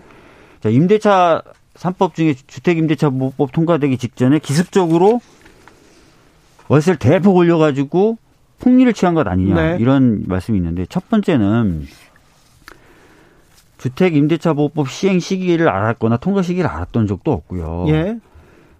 그 제 집에 사시던 분이 그 당시는 2년까지밖에 살 수 없는데 법상으로는 4년을 사셨어요. 굉장히 사이좋게 지냈고. 근데 이분이 원래 본인 주택을 가지고 계셨는데 더 이상 집에 사실 필요 없었던 거예요. 그래서 4년이 만기가 된 상황에서 본인이 살던 집에 이사 가겠다 해서 자연스럽게 그때 나가셨어요? 나가시고 신규 계약을 체결한 겁니다. 전혀 그렇습니까? 다른 분하고. 네. 근데 아시다시피 지금 통과돼서 시행되고 있는 법은 네. 신규 계약에는 적용되지 않아요. 네. 갱신 계약. 원래 그렇죠. 사시던 분하고 갱신했을 때 적용되는 법입니다. 네. 그러니까 신규 계약이니까 이 법하고는 전혀 상관없는 거고. 네. 그래서 이 지금 시행되고 있는 법에서 정한 임대차 올리는 상한도 적용되지 않아요. 예, 예. 그러면 이제 시세를 기준으로 할 수밖에 없는데. 그렇죠. 시세보다 싸게 계약한 거 맞고요. 예. 2016년에 전에 사시던 분하고 처음 계약했을 때하고 2020년에 신규 계약했을 때 계산해 보니까 4년 만에 월 15만 원 월세를 인상한 거예요. 네. 알겠어요. 그래서 알겠어. 네. 억울해. 제가 막 억울하다기보다는 네. 막 진짜 약간 얼굴이 억울해. 약간 과장 좀 섞어서 제가 네네. 엄청난 이익을 얻으려고 했고 그거를 네. 위해서 갑자기 뭐 계약을 새로 체결했거나 아니면 막 압박을 해서 계약을 했다. 이거는 알겠어요. 네, 알겠어요. 조금 아니다라는 말씀을 네. 드립니다. 억울하신 것 같은데 물론 법을 발의했던 사람으로서 네. 주거 안정을 위해서 법을 발의했던 사람으로서 네. 더 제 주변을 꼼꼼히 살피고 했었어야 되는데 네. 그러지 못했다는 점에 대해서는 죄송하다는 말씀을 드리고 알겠습니다. 앞으로는 작은 논란조차도 네. 없도록 더 살피겠습니다. 그동안 작은 논란도 없었는데. 그죠. 현재까지는 지금 이 논란 하나밖에 없죠. 네. 근데 그게 너무 마음이 아팠죠. 그 당시에 제가 자세한 숫자까지는 모르겠는데 엄청난 보도가 쏟아졌었고 네. 그때가 또 서울시장 재보궐선거 시기였는데 네. 당에서는 저보고 가만히 있으라 그러더라고요. 네. 그래서 적절히 해명도 못하다 보니까 지금 네. 약간 해명이 필요한 부분이 알겠습니다. 생기고 좀 굳어지고 했던 부분이 있었던 것 같습니다. 4396님, 박 의원님 신규 개혁이라도 서민 입장 생각하세요. 서민 입장 생각해가지고 대폭 이렇게 안 올리고 깎아서 이렇게 네. 또 계약을 체결했답니다. 자, 박주민의 고민이 깊었습니다. 서울시장으로 뭘 할 것인가 고민을 했는데 출마의 변 들어봐야 되겠습니다. 우선 서울이라는 도시는 전국에서 가장 부러움을 사는 곳이죠. 네. 그러나 서울에 사시는 분들의 삶을 이제 들여다보면 저도 서울에서 나고 자랐지만 여전히 많은 불안을 가지고 계십니다. 주거 불안도 있으시고 네. 돌봄에 대한 불안과 걱정도 있으시고요. 안전에 대한 불안도 많이 느끼시고 환경 같은 여건에 대한 불안도 가지고 계세요. 그런 불안과 좀 싸워서 좀 더 행복한 네. 삶을 누리실 수 있는 그런 공간을 만들고 싶다. 네. 그런 목표가 있고요. 네. 그러기 위해서는 다양한 문제를 또 많은 사람들의 동의를 얻어서 해결해야 되는데 네. 그 과정을 거쳐나가려면 좀 더 다양성이라든지 다원성이라든지 이런 감수성을 가져야 된다고 생각하고 민주적인 절차나 이것을 통해서 의사를 결정하는 프로세스에도 익숙한 사람이 필요하다고 생각합니다. 네. 그래서 다른 세대들보다는 문화의 다양성과 다원성이 꽃피던 시기에 자라온 저 같은 새로운 세대가 좀 그 부분에는 좀 더 정확하고 적절한 역할을 할 수 있다라고 네. 생각을 하면서 출마하게 됐습니다. 네. 아이가 지금 몇 살이죠? 5살입니다. 그래요? 예, 아이를 키워보니까 어떻던가요? 아, 참, 아이 낳기가 겁나요, 어려워요, 보육도 어렵고요, 교육도 어렵고요, 고민 큽니다. 그렇죠. 사실은 제가 아이 키워보면서 특히 코로나 시기에 아이 키우다 보니까 사실 어린이집이나 유치원이 갑자기 확진자가 발생하면은 또 집에 데리고 와서 아이를 케어해줘야 되거든요. 아, 누군가 그래야죠. 근데 저도 일하지만 제 짝꿍도 일하고 되게 바쁘게 네. 사는 사람이라서 이런 게 전반적으로 삶을 어렵게 만들더라고요. 그리고 네. 주말이 돼서 아이 손잡고 어디 나가보려고 하면 실내 공간은 좀 약간 꺼려지니까 그런 공간도 많지 않고 서울이. 네. 그래서 그런 제 삶에서 느꼈던 그런 불안과 어려운 점들을 비롯해서 많은 문제들을 착착 좀 해결해 나갈 필요가 있다. 네. 그래서 일 열심히 할 자신 있고 각오돼 있고 서울시장을 단순히 다음을 위한 하나의 발판으로만 생각하지 않고 네. 지금까지 시장들 보면 약간 좀 그런 경향이 있었지 않습니까? 네. 정말 서울 시민들의 삶의 문제에 천착해서 서울 시민들의 삶을 개선하는 그런 행정가 그런 사람이 좀 되고 싶다라는 말씀 드리겠습니다. 만약에 민주당 후보가 된다면, 박주민이 후보가 된다면 오세훈 시장을 만나게 됩니다. 네. 오세훈 시장 저 시정은 어떻게 평가하십니까? 아시다시피 오세훈 시장은 초선 시장이 아닙니다. 네. 3선 시장이죠. 3선이죠. 예. 그리고 이제 4선을 노립니다. 4선을 노리고 있는 네. 분입니다. 근데 서울 시민들 중에 오세훈 시장이 뭘 했지에 대해서 기억하시는 분이 계실까요? 특별히 기억은 안 나실 거고 오히려 대표적인 세금 낭비 사례로 지적되고 있는 세빛둥둥섬. 그다음에 어린이들과 아이들을 위한 무상급식을 반대하다가 시장직을 던진 것. 네. 그거 말고 생각나시는 게 없잖아요. 네. 저는 많이 기억나는데 가만히 있겠습니다. 네. 그래서 어떤 분들은 그런 평가도 하시더라고요. 평가할 게 없는 시장이다. 이런 얘기까지 하시더라고요. 평가할 게 없는 시장인지는 몰라도 매우 강력한 후보입니다. 매우 강력하죠. 네, 매우 강력합니다. 오세훈을 어떻게 꺾을 겁니까? 박주민은. 네, 아까 말씀드렸던 것처럼 서울 시민들의 불안을 없앨 수 있는 네. 매우 구체적이고 효과 있는 그런 공약을 그리고 비전을 제시할 생각이고요. 예. 그리고 젊은 세대로서 정말 성실히 일할 수 있고 성실히 네. 일할 것이다라는 부분도 강력하게 어필할 생각입니다. 네. 네. 검찰 수사권 폐지 법안에 대해서 의견이 계속 많이 옵니다. 0527님께서 신설되는 중수청과 비슷한 한국형 FBI가 설립된다 이런 얘기가 있으니까요. 중수청이 법무부 장관 지휘를 받을 가능성이 있나요? 물어봅니다.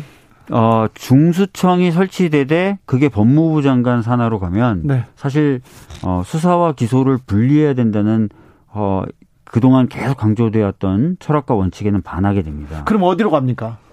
약간 독립기구로 만들든지 네. 아니면은 행안부 장관 이렇게 있거나 이렇게 행안부 장관도 윤석열 당선인이 지명한 사람입니다. 자, 네. 0777님께서 현 정부의 비리를 수사하지 못하도록 하기 위해서 검수완박 추진하는 거 아닙니까? 언론에서 이 얘기 많이 했고요. 아까 말씀드렸잖아요. 네. 그 수사기소 아무리 분리해도 다 윤석열 정부 하에 네. 행정기관이 수사도 하고 기소도 하는데 네. 수사가 안 되고 기소가 안 되겠습니까? 박나라님은 취지는 좋은데요. 국민들을 이해시키는 과정은 왜 부족했나요? 얘기하는데 이 얘기는 좀 민주당에서 좀 새겨들어야 될 것 같습니다. 네. 박주민이 서울시장 후보로 나가서 참 좋은데요. 아, 나는 청문회에서 날카로운 질문을 던지는 박주민 보고 싶어요. 그런 분도 있습니다. 청문회에는 나섭니까? 제가 경선에서 떨어지면 네. 청문회 하겠죠. 민주당의 주포인데 청문회 배치하려고 떨어뜨리고 그러진 않겠죠. 네. 그런데 어떤 점을 좀 주목해서 봐야 됩니까? 지금 말씀하신 건 한동훈 법무부 장관? 어디든. 네. 자, 일단 한동훈 법무부 장관부터 얘기해보자. 한동훈 법무부 장관의 경우에는 이제 지난 검사 시절에 했던 네. 말과 행동 이런 것이 과연 법무부 장관으로 정확하고 적합한가 네. 이 부분이 이제 핵심 키포인트가 될 거라고 저는 생각을 합니다. 네. 최근에 이제 국회에서 이 수사와 기소를 분리하는 입법 과정을 거칠 때 야반도주라는 표현을 썼어요. 예. 근데 법무부 장관이라는 위치는요. 네. 아, 한 행정부서의 장이자 동시에 국회와 협력하면서 입법 작용을 돕기도 하고 또 입법 작용을 통해서 제도를 개선하는 한 축이에요. 그렇죠. 예. 그런데 입법부에 대해서 야반도주라는 표현을 썼어요. 후보자가 예. 매우 부적절하고 지금까지 어떤 장관 후보자도 또 어떤 공직자도 이런 표현을 쓴 적이 없습니다. 예. 굉장히 국회를 무시하고 이 상권 분립의 원칙에 대해서 무시하는 그리고 검찰 중심의 어떤 사고를 하는 검찰의 권한을 줄이려고 그러네. 그러니까 이제 거기에 흥분해서 그런 표현을 썼겠죠. 네. 검찰 중심적 사고가 있는 사람인 거예요. 네. 근데 아시다시피 법무부를 두어서 검찰청의 업무를 통할하게 한 이유는 이 검찰을 통제하라는 건데 그렇죠. 이렇게 검찰 중심적인 사람이 법무부 장관으로 다시 오랜만에 네. 검사 출신 이제 장관이 다시 오랜만에 그것도 진짜 누가 봐도 뼛속까지 검찰인 사람이 이제 법무부 장관이 되면 과연 이 법무부의 역할을 제대로 할 수 있을까? 국회까지도 이렇게 무시하는데 저는 생각이 드는 거죠. 네, 한동훈 법무부 장관 후보자도 그렇지만 지금 검찰총장 그리고 고검장, 지검장들 나서서 단체 행동하면서 뭐 입법기관인 국회에 항의하는 것까지는 좋은데 국민들한테 좀 윽박지르고 협박하는 모습 보이는 거 굉장히 좀 부적절한데 특별히 민주당에서 임명한 총장, 고검장들 다 지금 사표냈어요. 이 부분은 어떻게 설명하십니까? 저희가 민주당에서 임명했다 그러면 뭐 그게 정확한 표현인지 모르겠어요. 근데 하여튼 우리 정부에서 임명한 네. 총장과 고검장 뭐 이런 분들이죠. 그러니까 그분들은 누가 임명하든 검사고 또 검사로서 검찰 조직의 이익이 가장 중요한 것이다라는 것을 여실히 보여주고 있는 건데요. 네. 그래서 이 검사라는 조직이 굉장히 특이한 겁니다. 예. 마치 특수한 계급처럼 보이잖아요. 네. 나는 공무원이지만 공무원 관련된 법령에 적용이 안 된다. 나는 우리 헌법 하에 움직이는 사람이지만 헌법에 따른 상권 분립이나 이런 거는 우습다. 네. 이렇게 움직이는데 제발 이런 특권의식. 이런 것들은 좀 버렸으면 좋겠습니다. 박주민 변호사와 한 15년 전에 만나서 검찰개혁에 대해서 그때도 비슷한 고민을 얘기했던 게 기억나는데 지금도 다시 이 얘기를 해야 되는 것 자체가 조금 네, 씁쓸하기도 합니다. 네. 아무튼 박주민이 이깁니까? 경선에서요? 네. 경선에서 그리고 또 저 선거에서? 경선에서 이깁니다. 네. 그리고 본선에서도 이길 겁니다. 네, 그렇습니다. 네. 박주민 강합니까? 저요? 네, 엄청 강합니다. 많은 분들이 저를 보고 힘이 없어 보인다. 네. 맨날 소곤소곤 조곤조곤만 얘기한다라고 얘기하시는데 그렇지 않죠. 네, 네. 아마 주 기자님이 더 잘 아실 거고 네. 싸울 때는 확실하게 누구보다 강하게 싸우고 부드럽고 유연해야 될 때는 또 누구보다도 더 부드럽고 유연하다라고 자부하고 있습니다. 알겠습니다. 지금까지 박주민 더불어민주당 서울시장 예비 후보였습니다. 감사합니다. 예, 감사합니다. 정치 피로, 사건 사고로 인한 피로, 고달픈 일상에서 오는 피로. 오늘 시사하셨습니까? 경험해보세요. 들은 날과 안 들은 날의 차이. 여러분의 피로를 날려줄 저녁 한 끼 시사 주진우 라이브.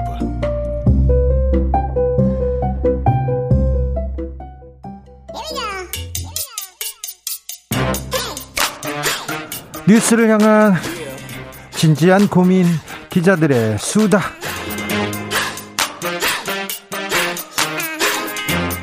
라이브 기자실을 찾은 오늘의 기자는 미디어 오늘 정철훈 기자입니다. 어서 오세요. 안녕하세요. 네, 한 주 잘 보내셨어요? 네, 또 정신없이 또 한 주가 지나갔습니다. 네. 네. 4월도 막 지나가고 있습니다. 네. 자, 오늘은 어떤 이야기 해볼까요? 19일 날 언론학회에서 세미나가 있었는데 네. 이 포털 저널리즘의 타블로이드화와 관련된 실증적인 연구 결과가 처음으로 나왔습니다. 아, 저도 굉장히 궁금합니다. 예, 그러니까 타블로이드가 이제 뭐 옛날에 런던에서 읽던 그 선, 굉장히 조금 예, 뭐라고 해야 되나, 신문 판형을 가리키는 건데 네. 오늘날에는 뭔가 이게 가십성 보도, 그렇죠. 객관적인 보도를 버리고 뭐 흥미를 끄는 보도만 하는 그런 좀 이렇게 질이 낮은 네. 보도를 우리 타블로이드 보도라고 하는데, 축구 선수 여자친구가 뭐 과거에 있었던 일을 폭로했다, 그리고 뭐 그런 얘기도 가득 차 있는 아주 그런 기사들이 예. 있었습니다. 네, 그 최근에 이화여대 연구팀에서 이 네이버 구독자 300만 이상인 14개 언론사의 기사를 분석을 했습니다. 예.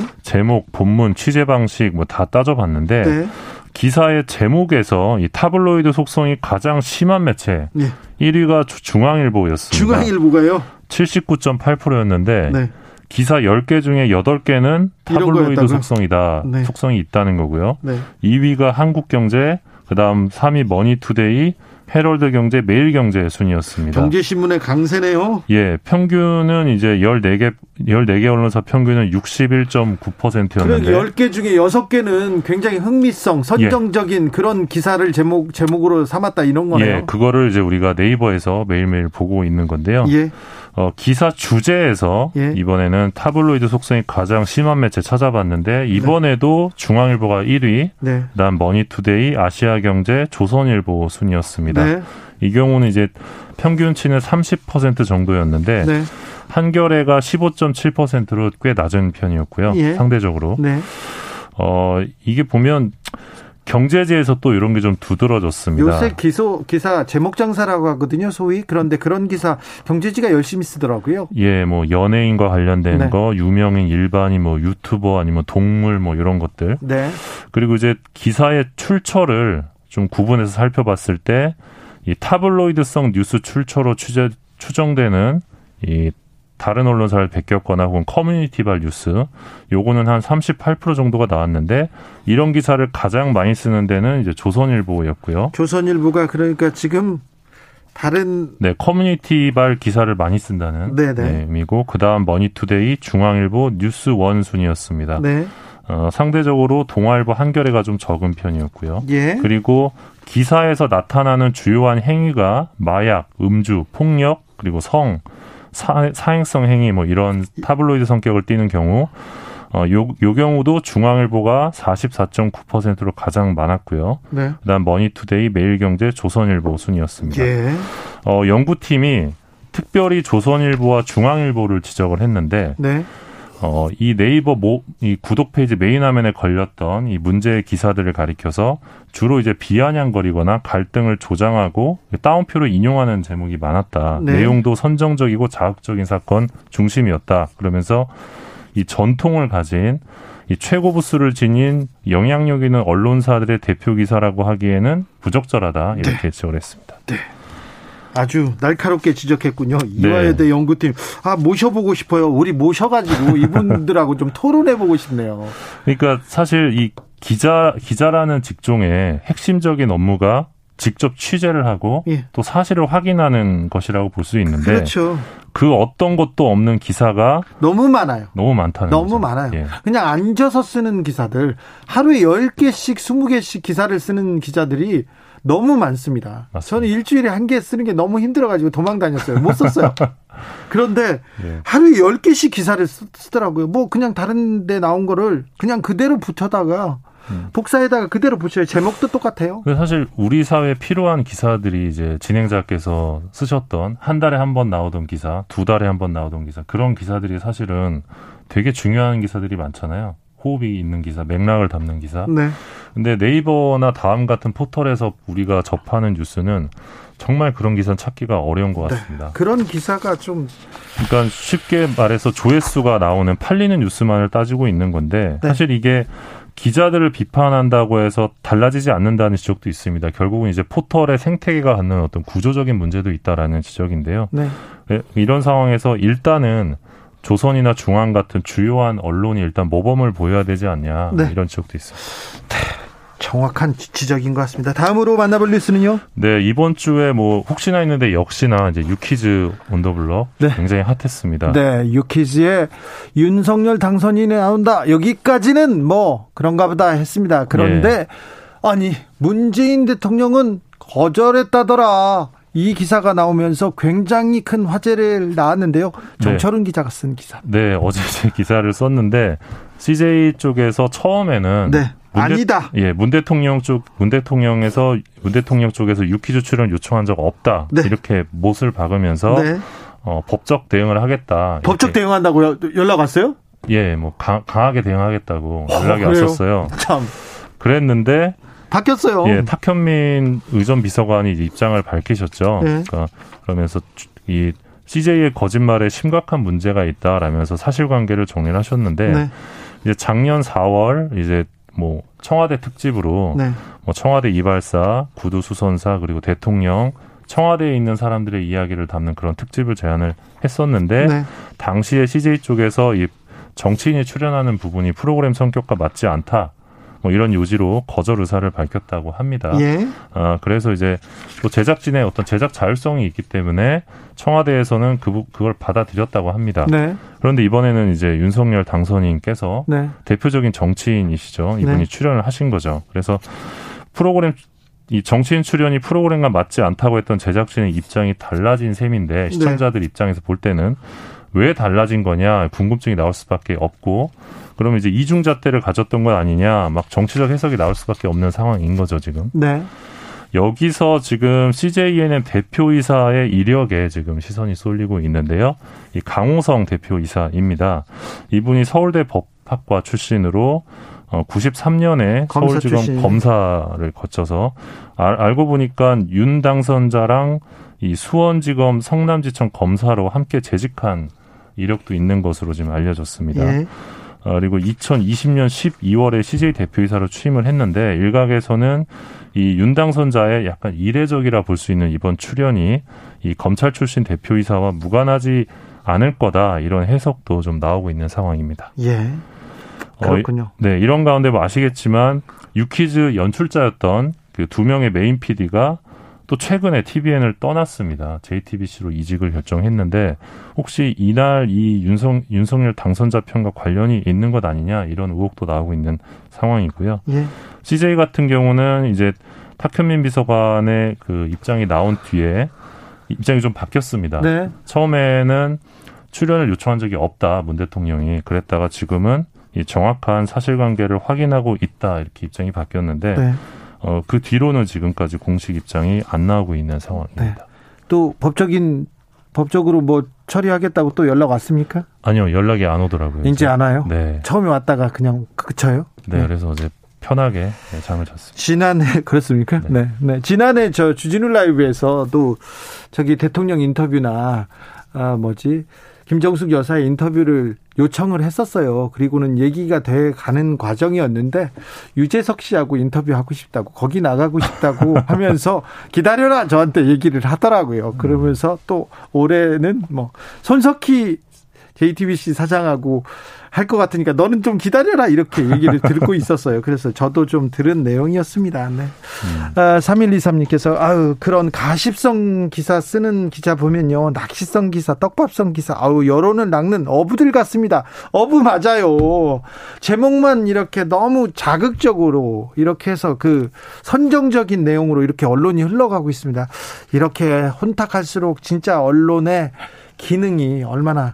얼마나 중요한 기능을 하는지 보는데요. 너무 많은 기사가, 예, 나와가지고. 그리고 뉴스룸 내부가 참 문제가 많은 게, 이제 내부에서 상을 주잖아요. 네. 근데 한 달 동안 트래픽을 가장 많이 가져온 기자, 네, 그러니까 조회수를 가장 많이 끌어온 기자한테 상을 주거든요. 심지어 오보여도 줍니다. 그런 조직 문화가 상당히 문제인 것 같습니다. 오보여도 준다니까요. 오보여도 트래픽만 많이 하도, 오보여도 괜찮아, 돈만 많이 벌어왔으면, 그렇죠, 상 줄게, 이렇게 하고 있어요. 그렇죠. 예. 이게 뭐 언론입니까? 네. 장사 장사라고도 할 수도 없습니다. 이거는 좀 사기성입니다. 좀 네. 기사를 읽어보고요. 제목 보고 들어갔다가 이거 뭐야 이런 경우 너무 많죠. 네, 더 심한 말을 하고 싶지만 공영방송이니까 네. 절제하겠습니다. 여기는 그러면 안 됩니다. 네. 네, 네. 기자들의 수다. 지금까지 미디어 오늘 정철훈 기자입니다. 어디 KBS에서. 네. 얼른 가세요. 네. 네.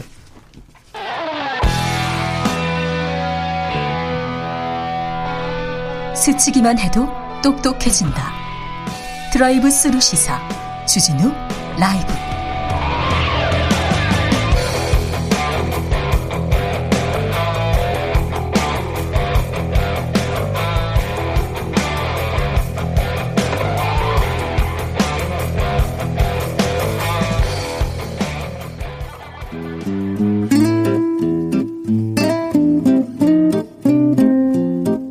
영화에 불이 꺼지고 아니죠. 현실의 불이 꺼져 영화의 막이 오르죠. 영화보다 더 영화 같은 현실 시작합니다. 라이너의 시사회.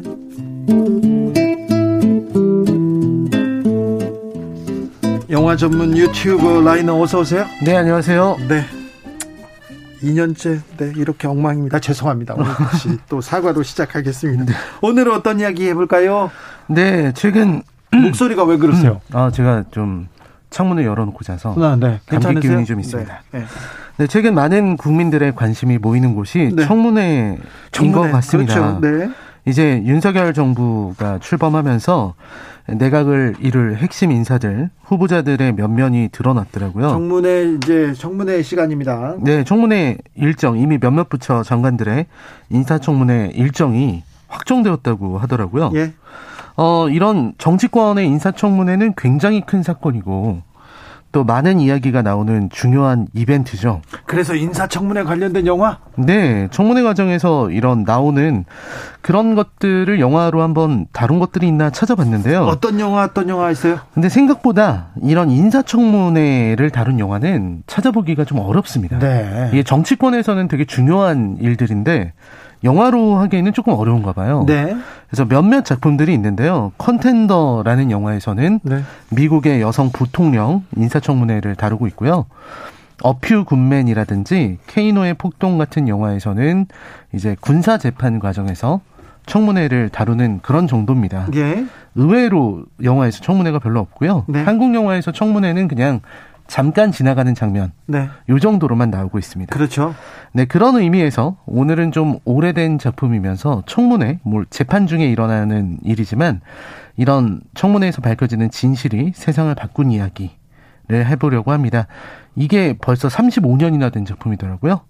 네, 바로 언터처블이라는 영화입니다. 언터처블이요? 이거 알카포네, 이거 갱스터 무비 아닙니까? 맞습니다. 이게 1987년도 작품이기는 한데 아이고 오래됐네요. 네, 상당한 명작입니다. 네? 이게 원래 데이비드 마벳이라는 작가가 퓰리처상을 수상한 시나리오를 바탕으로 이 브라이언 드 팔마라는 감독이 각색해서 만든 작품입니다. 대부 다음에는 알카포네다 이런 얘기 아니죠 언터처블이다 이런 얘기 있었어요. 네, 맞습니다. 대부 이후에 갱스터 무비의 맥을 이었다 이런 얘기를 많이 받았고요. 예. 평가도 아주 좋았고 아카데미도 탔죠. 네, 흥행 수익도 한 1억 달러 가까이 나왔고요. 예. 네, 숀 코너리가 이걸로 나무 조연상을 받기도 했습니다. 네.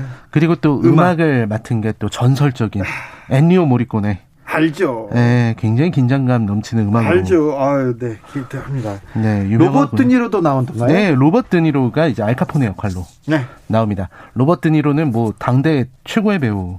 고요. 대부에서도 젊은 비토 콜레오네를 네. 했었죠. 네. 굉장히 강력한 카리스마를 보여주고 이제 주인공이라고 할 수 있는 네스 역할로 케빈 코스트너 네. 그리고 이제 그 경찰 나이 많은 경찰 역할로 숀 코너리 젊은 경찰 앤디 가르시아와 찰스 마틴 스미스 이런 쟁쟁하네요. 네, 쟁쟁한 배우들이 나와서. 총출동해서 아주 열연을 펼쳤습니다.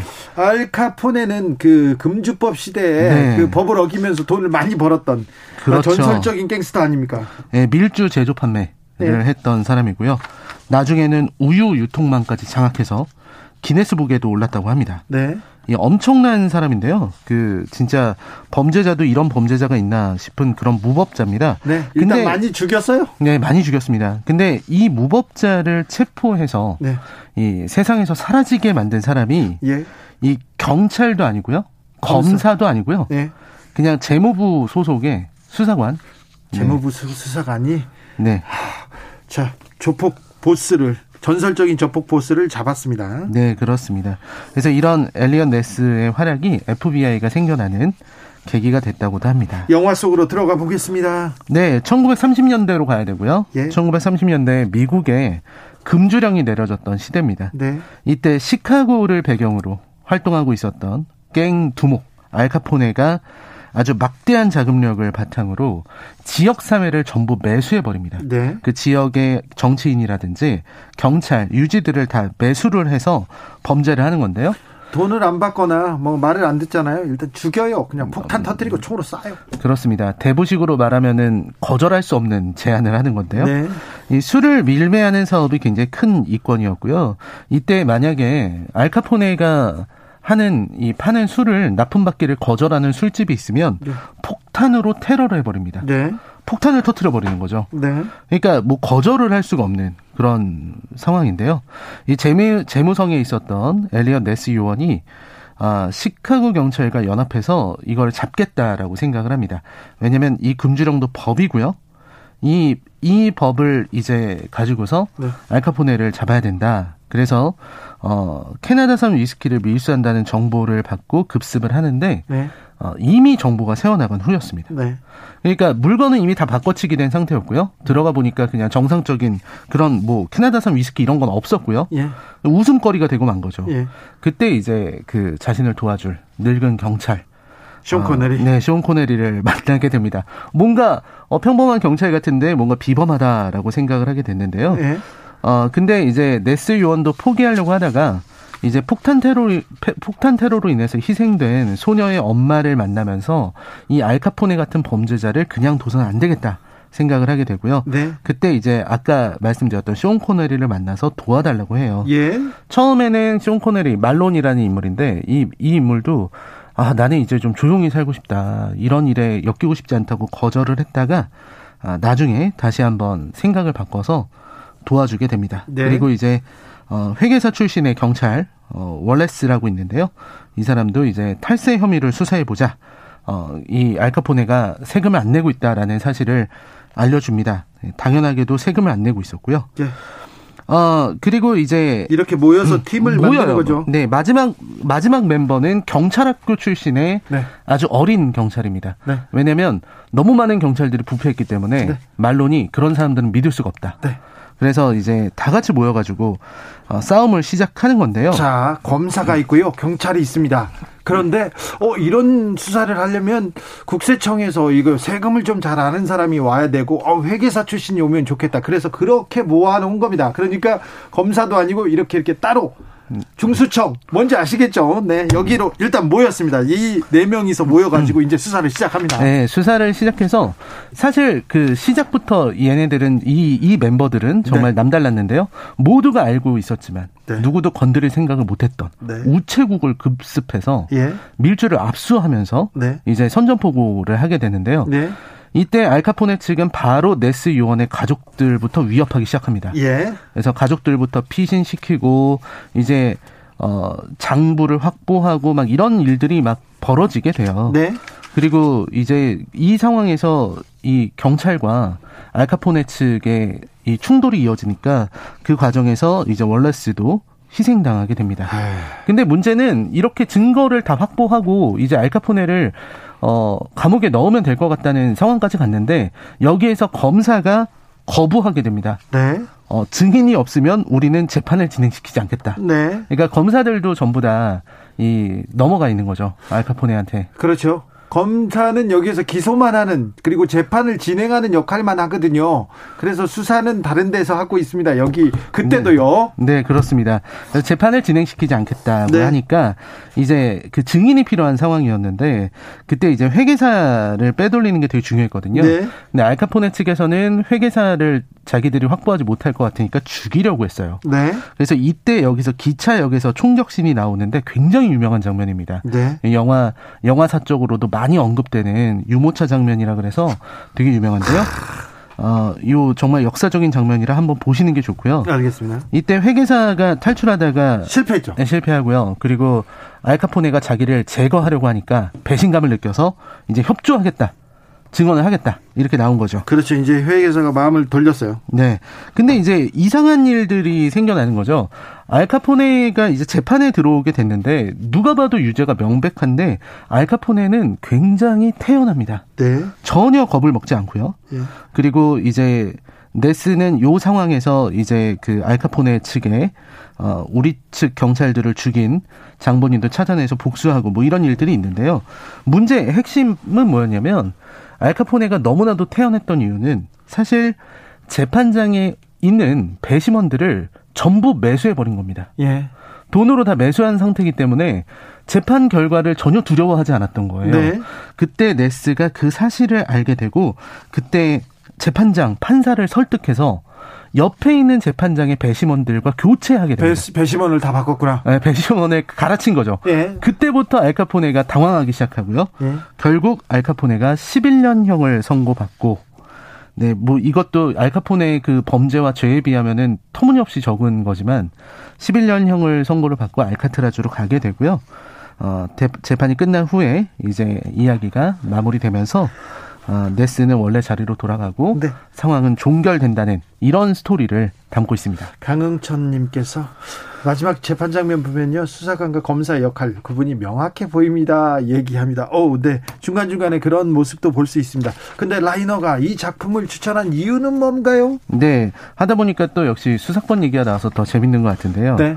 이 재판을 앞두고서 이 알카포네의 이 태도가 정말 대단합니다. 네. 어느 정도냐면 나는 잘못이 전혀 없다. 내가 잘못이 있었다면 지금 이렇게 자존심이 상하지 않았을 것이다. 네. 라는 얘기도 하고요. 그리고 마지막까지 남아있는 사람이 승리자다. 네. 이런 얘기도 합니다. 네. 굉장히 큰 소리를 치는데요.